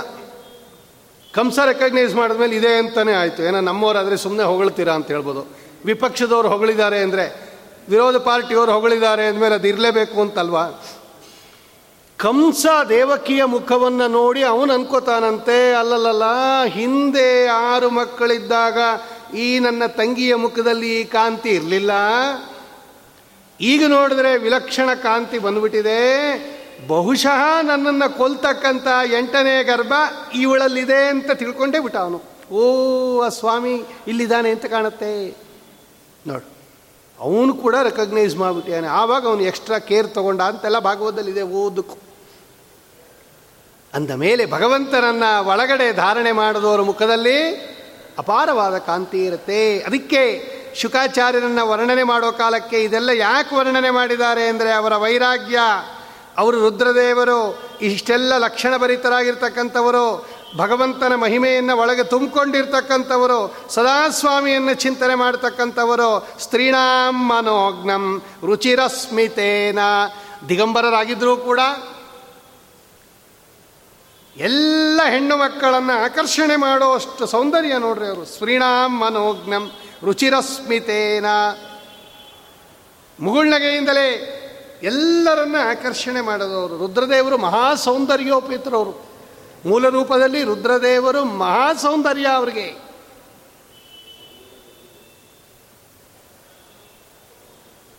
ಅಂತಹ ಸೌಂದರ್ಯರಾಗಿರ್ತಕ್ಕಂತಹ ಸುಂದರಾತಿ ಸುಂದರ ಮುಖ ಮಹಾರುದ್ರದೇವರು. ಮಾರನ್ನ ಗೆದ್ದ ಮನೋಹರ ಮೂರ್ತಿ, ಸಾಧು ಸಜ್ಜನರಿಗೆ ಸುರಚಕ್ರವರ್ತಿ ಧರೆಯೋಳು ತುಂಬಿತು ನಿಮ್ಮಯ ಕೀರ್ತಿ, ಶ್ರೀಹರಿಯ ತೋರೀಸಯ್ಯ ನಿನಗೆ ಶರಣಾರ್ಥಿ ಧವಳ ಗಂಗೆಯ ಗಂಗಾ, ಧರಮಹಲಿಂಗ, ಮಾಧವನ ತೋರೀಸಯ್ಯ ಗುರುಕೋಲೋ ತುಂಗ. ವಾದಿರಾಜರು, ಮಾರನ್ನ ಗೆದ್ದ ಮನೋಹರ ಮೂರ್ತಿ. ಮನ್ಮತಾನೇ ಮಹಾ ಸೌಂದರ್ಯ ಅವನನ್ನು ಗೆದ್ದಿರ್ತಕ್ಕಂಥ ಸೌಂದರ್ಯ. ಯಾರು? ರುದ್ರದೇವರದು. ಇಷ್ಟು ಸುಂದರರು, ಮೂಲ ರೂಪದಲ್ಲೂ ಸುಂದರರು, ಅವತಾರ ರೂಪದಲ್ಲೂ ಸುಂದರರು. ಇಂತಹ ಸುಂದರಾತಿ ಸುಂದರರಾಗಿರ್ತಕ್ಕಂತಹ ಶುಕಾಚಾರ್ಯರು ಬಂದರು. ಪರೀಕ್ಷಿತರಾಜರು ಎಲ್ಲಿ ಪ್ರಾಯೋಪವೇಶವನ್ನು ಕೈಗೊಂಡಿದ್ದರು ಆ ಸ್ಥಳಕ್ಕೆ ಬರ್ತಾ ಇದ್ದಾರೆ. ಪ್ರತ್ಯುತ್ತಿತ ಮುನಯಶ್ಚ ಆಸನೇಭ್ಯ. ನೋಡೋರು ಬಂದ ತಕ್ಷಣ ಎಲ್ಲ ಋಷಿಗಳು ಎದ್ದು ನಿಂತ್ಕೊಂಡ್ರಂತು. ಅರ್ಥಾತ್ ಶುಕಾಚಾರ್ಯರಿಗಿಂತ ದೊಡ್ಡವರಾಗಿರ್ತಕ್ಕಂತಹ ವೇದವ್ಯಾಸ ದೇವರು, ಪರಶುರಾಮ ದೇವರು ಇವರನ್ನೆಲ್ಲ ಬಿಟ್ಟುಬಿಟ್ಟು, ಅವರಿಗಿಂತ ಚಿಕ್ಕೋರಾಗಿರ್ತಕ್ಕಂತಹ ವಿಶ್ವಾಮಿತ್ರ, ಅತ್ರಿ ವಸಿಷ್ಠಾದಿ ಏನು ಸಹಸ್ರ ಸಹಸ್ರ ನಾರದಾದಿ ಋಷಿಗಳಿದ್ರಲ್ಲ, ಎಲ್ಲ ಆಸನೇಭ್ಯ ಪ್ರತ್ಯುತ್ತಿತ. ಪ್ರತ್ಯುತ್ತಿತ ಅಂದರೆ ಎದ್ದು ನಿಂತ್ಕೊಂಡು ಗೌರವ ತೋರಿಸ್ತಾ ಇದ್ದಾರಂತ ಅವರು ಹೆಂಗೆ ಗೊತ್ತಾಯ್ತು ಅವ್ರಿಗೆ? ತಲ್ಲಕ್ಷಣಜ್ಞ ಗೂಢವರ್ಚಸಂ ಅಪಿ. ನೋಡು, ಅವರ ಲಕ್ಷಣಗಳನ್ನು ತಿಳ್ಕೊಂಡು ತಕ್ಷಣ ಅವ್ರಿಗೆ ಗೊತ್ತಾಗೋಯ್ತು ಇವರು ಶುಕಾಚಾರ್ಯರು. ಅವ್ರು ರೆಕಗ್ನೈಸ್ ಮಾಡಿಬಿಟ್ರು ಅವ್ರು. ಇಷ್ಟು ಲಕ್ಷಣಗಳಿಂದ ಈ ವ್ಯಕ್ತಿ ಕೂಡಿದ್ದಾರೆ ಅಂದರೆ ಇವ್ರು ಯಾರಾಗಿರ್ಬೇಕು? ಭಗವಾನ್ ವ್ಯಾಸಪುತ್ರ ವೇದವ್ಯಾಸ ದೇವರು, ಮಕ್ಕಳಿವರು ಅಂತ ಹೇಳಿ ಯದ್ಯಪಿ ಗೂಢವರ್ಚಸ್ಕರಾಗಿರ್ತಕ್ಕಂಥವರು ತಮ್ಮ ವರ್ಚಸ್ಸನ್ನು ಮುಚ್ಚಿಟ್ಕೊಂಡಿದ್ರೂ ಕೂಡ ಶುಕಾಚಾರ್ಯರು ಆ ಮುನಿಗಳಿಗೆ ಗೊತ್ತಾಗೋಯ್ತು. ಇವರೆಲ್ಲ ಯಾರಿವರು ಶುಕಾಚಾರ್ಯರು ಅಂತ ಹೇಳಿ ಪ್ರತ್ಯುತ್ತಿತ. ಎಲ್ಲ ಎದ್ದರಂತೆ ಮೇಲೆ ಆಸನಗಳಿಂದ ಹೇಳ್ತಾ ಇದ್ದಾರೆ, ನಮಸ್ಕಾರ ಮಾಡ್ತಾ ಇದ್ದಾರೆ. ನೋಡ್ರ ಪರೀಕ್ಷಿತ್ ರಾಜರಿಗೆ ಹೇಳ್ತಾರೆ, ಶುಕಾಚಾರ್ಯರು ಬರ್ತಾ ಇದ್ದಾರಪ್ಪ ಮಹಾಭಾಗವತೋತ್ತಮರಾಗಿರ್ತಕ್ಕಂಥ ಶುಕಾಚಾರ್ಯ ಬರ್ತಾ ಕಣೋ. ಒಂದು ಗೋದೋಹನ ಪರ್ಯಂತ ಒಬ್ಬರ ಹತ್ರ ನಿಂತ್ಕೊಂಬರಲ್ಲ ಅವರು. ಅಷ್ಟು ವೈರಾಗ್ಯಶಾಲಿಗಳು. ಪರಮಹಂಸಾಶ್ರಮ ಭಿಕ್ಷೆ ಬೇಡಿಕೊಂಡು ಜೀವನ ಮಾಡಬೇಕು ಅವರು ಸನ್ಯಾಸಿಗಳು. ಗೃಹಸ್ಥರ ಮನೆಗೆ ಭಿಕ್ಷಾಟನೆಗೆ ಹೋಗೋರಂತೆ ಶುಕಾಚಾರ್ಯರು. ಅವ್ರ ಮನೆ ಮುಂದೆ ನಿಂತ್ಕೊಂಡಿರೋರು. ಭಗವಂತನನ್ನು ಧ್ಯಾನ ಮಾಡ್ತಾ ನಿಂತ್ಕೊಂಡಿರೋರಂತೆ. ಎಷ್ಟೊತ್ತು? ಒಂದು ಗೋದೋಹನ ಪರ್ಯಂತ. ಹಸುವಿನ ಕೆಚ್ಚಲಿನಿಂದ ಒಂದು ಸಲ ಹಾಲು ಎಳಿಬೇಕಿಂಗೆ ಅದು ಎಷ್ಟೊತ್ತು ಟೈಮ್ ತಗೊಳತ್ತೋ ಅಷ್ಟೊತ್ತೇ ನಿಂತಿರೋರಂಥವ್ರು. ಅಷ್ಟರೊಳಗಾಗಿ ಆ ಗೃಹಸ್ಥ ಬಂದು ಅವ್ರಿಗೇನಾದರೂ ಭಿಕ್ಷೆ ಹಾಕಿದ್ರೆ ಸರಿ ಇಲ್ಲೇ ಮುಂದಿನ ಮನೆಗೆ ಹೊಟ್ಟೋಗರತ್ತೆ ನೋಡಿ, ಅವನಿಗೆ, ಅವ್ರಿಗೆ ಭಿಕ್ಷೆ ಹಾಕ್ಬೇಕಾದ್ರೆ ಅವ್ನಿಗೆ ಯೋಗ್ಯತೆ ಇರಬೇಕು. ಅವ್ನಿಗೆ ಯೋಗ್ಯತೆ ಇದ್ದರೆ ಅಷ್ಟರೊಳಗೆ ಬಂದು ಹಾಕೋನಂತವನು ಇಲ್ಲರೆ ಮುಂದಿನ ಮನೆಗೆ ಹೊಟ್ಟೋಗರಂತೆ ನೋಡಿ, ಈ ಥರ ಅವರ ಸಂಚಾರ ಕ್ರಮ. ಅದನ್ನು ಹೇಳ್ತಾ ಇದ್ದಾರೆ ಅವರು. ಇಂತಹ ಜ್ಞಾನಿಗಳು ನಿನ್ನ ಹತ್ರ ಬರ್ತಾ ಇದ್ದಾರೆ. ಅಂತ ಪರೀಕ್ಷಿತ್ ರಾಜರಿಗೆ ಆ ಮುನಿಗಳೆಲ್ಲ ಲಕ್ಷಣಜ್ಞರಾಗಿರ್ತಕ್ಕಂತಹ ಮುನಿಗಳು ತೋರಿಸಿದಾಗ, ಸವಿಷ್ಣುರಾತೋ ಅತಿಥಯ ಆಗತಾಯ. ತಸ್ಮೈ ಸಪರ್ಯಾಂ ಶಿರಸಾ ಜಹಾರ. ತಥೋ ನಿವೃತ್ತಾ ಹಿ ಅಬುಧಾ ಸ್ತ್ರೀಯ ಅರ್ಬಕಾ ಮಹಾಸನೆ ಚ ಉಪವಿವೇಶ ಪೂಜಿತ. ಏನು ಮಾಡ್ದ ಪರೀಕ್ಷಿತ್ ರಾಜ ಆವಾಗ ದೊಡ್ಡವರು ಬಂದಾಗ ಏನು ಮಾಡಬೇಕು ಅನ್ನೋದನ್ನ ಭಾಗವತ ತೋರಿಸತ್ತೆ. ಸ ವಿಷ್ಣುರಾತಃ. ಅವನ ಹೆಸರು ವಿಷ್ಣುರಾತ ಅಂತ ಪರೀಕ್ಷಿತ್ ರಾಜರ ಹೆಸರು. ಗರ್ಭದಲ್ಲಿದ್ದಾಗ, ತಾಯಿಯ ಗರ್ಭದಲ್ಲಿದ್ದಾಗ ಭಗವಂತನಿಂದ ರಕ್ಷಿಸಲ್ಪಟ್ಟದ್ದರಿಂದ ಅವನಿಗೇನಂತ ಹೆಸರು? ವಿಷ್ಣುರಾತ. ನಾವು ಎಲ್ಲ ತಾಯಿಯ ಗರ್ಭದಲ್ಲಿದ್ದಾಗ ಭಗವಂತನಿಂದ ರಕ್ಷಿಸಲ್ಪಟ್ಟವರೇ. ಒಂದು ಅರ್ಥದಲ್ಲಿ ನಾವೆಲ್ಲ ವಿಷ್ಣುರಾತರೇ. ಏನು ಮಾಡಿದ ಅವನು ವಿಷ್ಣುರಾತ? ಅತಿಥಯ ಆಗತಾಯ. ತಸ್ಮೈ ಸಪರ್ಯಾಂ ಶಿರಸಾ ಜಹಾರ. ಆ ಶುಕಾಚಾರ್ಯರಿಗೆ ಪಾದಪೂಜೆ ಮಾಡಬೇಕಾದ್ರೆ ಏನೇನು ಪದಾರ್ಥಗಳು ಬೇಕು? ಬಂಗಾರದ ತಟ್ಟೆ, ಬಂಗಾರದ ತೊಂಬಿಗೆ, ಅದರಲ್ಲಿ ನೀರು ಕಾಲು ವಸ್ತ್ರ ಪೂಜೆ ಮಾಡ್ತಕ್ಕಂತಹ ಸಾಮಗ್ರಿಗಳು ತಾನೇ ತಲೆ ಮೇಲೆ ತಗೊಂಬಂದಿದ್ದಾನಂಥವ್ರು ಶಿರಸ ಜಹಾರ. ಅದಷ್ಟು ಪವಿತ್ರ ಅದು. ಭಗವಂತನೇ ಮನೆಗೆ ಬರ್ತಾನ್ರಿ ಅತಿಥಿಗಳ ರೂಪದಲ್ಲಿ. ಅವನನ್ನು ಸ್ವಾಗತ ಮಾಡೋಕ್ಕೆ, ಅವನನ್ನು ಸಂಭ್ರಮ ಮಾಡೋಕ್ಕೆ, ಅವನನ್ನು ಸ್ವಾಗತಿಸೋಕ್ಕೆ, ಪೂಜೆ ಮಾಡೋಕ್ಕೆ ಎಷ್ಟು ಆದರ ಇರಬೇಕು. ಸಪರ್ಯಾಂ ಶಿರಸಾ ಜಹಾರ. ತಲೆ ಮೇಲೆ ಹೊತ್ಕೊಂಡು ಬರ್ತಾ ಇದ್ದಾನ ಅವನು ಬೇಕಾದಷ್ಟು ಹೇಳ್ಬೋದಾಯ್ತು ತೊಗೊಂಡ್ರಿ ನೀವು ಅಂತ. ಹಂಗಲ್ಲ. ನಾವೆಷ್ಟು ಮಾಡ್ತೀವೋ ಆ ಪುಣ್ಯ ಎಲ್ಲ ನಮಗೆ ಬರುತ್ತೆ. ಇನ್ನೊಬ್ಬರ ಕೈಯಲ್ಲಿ ಮಾಡಿಸೋರೆಲ್ಲ, ಅವ್ರಿಗೆ ಹೋಗ್ಬಿಡುತ್ರಿ. ಇದೆಲ್ಲ ನಮಗೆ ಬೇಕಾಗಿರೋದು, ಪುಣ್ಯ ನಮಗಲ್ವಾ ಬೇಕಾಗಿರೋದು? ನಾವು ಮಾಡಬೇಕಂತ. ಯಾವಾಗ ರಾಜ ಇವರ ಪಾದಪೂಜೆಗೆ ತಾನೇ ಸ್ವಯಂ ಪೂಜಾ ಸಾಮಗ್ರಿಗಳನ್ನು ತಲೆ ಮೇಲೆ ಇಟ್ಕೊಂಡು ಬಂದನೋ ಆಗ ಇವರನ್ನ ಅನೇಕ ಹುಡುಗರು, ಹೆಣ್ಣು ಮಕ್ಕಳು ಎಲ್ಲ ಅಟ್ಟಿಸ್ಕೊಂಬಂದಿಯಾರಂತೆ ಯಾರೋ ಹುಚ್ಚ ಇವನು ಅಂತ. ಎಲ್ಲರೂ ಕೂಡ ತಥೋ ನಿವೃತ್ತಾಹ ಹಿ ಅಬುದಾಹ ಸ್ತ್ರೀಯ ಅರ್ಬಕಾಹ ಅವ್ರ ಹಿಂದೆ ಬಂದಿರತಕ್ಕಂತಹ ಸ್ತ್ರೀಯರು, ದಡ್ಡರಾಗಿರ್ತಕ್ಕಂತಹ ಬಾಲಕರು, ಯಾವುದೋ ಹುಚ್ಚ ಅಂತ ತಿಳ್ಕೊಂಡಿರ್ತಕ್ಕಂಥವರು, ಎಲ್ಲ ನಿವೃತ್ತಾಹ. ಹೊರಟುಬಿಟ್ರಂತೆ ಅವರು. ಯಾರೋ ಮಹಾನುಭಾವರಿವರು. ರಾಜ ಬಂದು ಪಾದಪೂಜೆ ಮಾಡ್ತಾ ಇದ್ದಾನೆ ಅಂದ ಮೇಲೆ ನಾವು ಯಾರೋ ಹುಚ್ಚ ಅಂತ ತಿಳ್ಕೊಂಬಿಟ್ಟಿದ್ವಿ. ಮಹಾಜ್ಞಾನಿಗಳಿವರು ಅಂತ ಅವರೆಲ್ಲ ವಾಪಸ್ಸು ಹೊರಡ್ತಾ ಇದ್ದಾರೆ. ಮಹಾಸನೇ ಚ ಉಪವಿವೇಶ ಪೂಜಿತ. ಅವರ ಪಾದ ಪ್ರಕ್ಷಾಳನೆಯನ್ನು ಮಾಡಿ ತಲೆ ಮೇಲೆ ಆ ಪಾದೋದಕವನ್ನು ಪ್ರೋಕ್ಷಣೆ ಮಾಡಿಕೊಂಡು ಚೆನ್ನಾಗಿ ಅವರ ಪಾದಗಳನ್ನು ಒರೆಸಿ ಪಾದಕ್ಕೆ ಪೂಜೆಯನ್ನು ಮಾಡಿ ಒಳ್ಳೆ ಆಸನದಲ್ಲಿ ಅವರನ್ನು ಕೂಡಿಸ್ತಕ್ಕಂಥವನಾಗಿ ನಮಸ್ಕಾರವನ್ನು ಮಾಡ್ತಾ ಇದ್ದಾನೆ ರಾಜ. ಮಹಾ ಮಹಾಸನೆ ಚೋಪ ವಿಶೇಷ ಪೂಜಿತ. ಒಳ್ಳೆ ಆಸನದಲ್ಲಿ ಮಹಾಸನ, ಒಳ್ಳೆ ಆಸನದಲ್ಲಿ ಆ ಶುಕಾಚಾರ್ಯರನ್ನು ಕೂಡಿಸಿದ್ದಾನೆ ಅನ್ನೋ ಪರ್ಯಂತ ಇವತ್ತು ಚಿಂತನೆ ಮಾಡಿ, ಆ ಕೂತಿರ್ತಕ್ಕಂತಹ ಶುಕಾಚಾರ್ಯರನ್ನು ಏನು ಪ್ರಶ್ನೆ ಮಾಡದ ಅಂತಕ್ಕಂತಹ ವಿಷಯವನ್ನು ನಾಳೆ ದಿವಸ ಯಥಾಶಕ್ತಿ ಚಿಂತನೆ ಮಾಡೋಣ. ಶ್ರೀಕೃಷ್ಣಾರ್ಪಣಮಸ್ತು. ಶ್ರೀಮಧ್ವೇಷಾರ್ಪಣಮಸ್ತು ಕಾಯೇನ ವಾಚ ಮನಸೇಂದ್ರಿಯರ್ವ. ಬುದ್ಧ್ಯಾತ್ಮನಾ ವಾ ಪ್ರಕೃತಿ ಸ್ವಭಾವಾತ್. ಕರೋಮಿ ಅದ್ಯ ಸಕಲಂ ಪರಸ್ಮೈ. ನಾರಾಯಣಾಯೇತಿ ಸಮರ್ಪಯಾಮಿ. ಶ್ರೀಕೃಷ್ಣಾರ್ಪಣಮಸ್ತು. ಶ್ರೀಮಧ್ವೇಷಾರ್ಪಣಮಸ್ತು ಕೃಷ್ಣ ಕೃಷ್ಣ ನಾರಾಯಣ ಗೋವಿಂದ.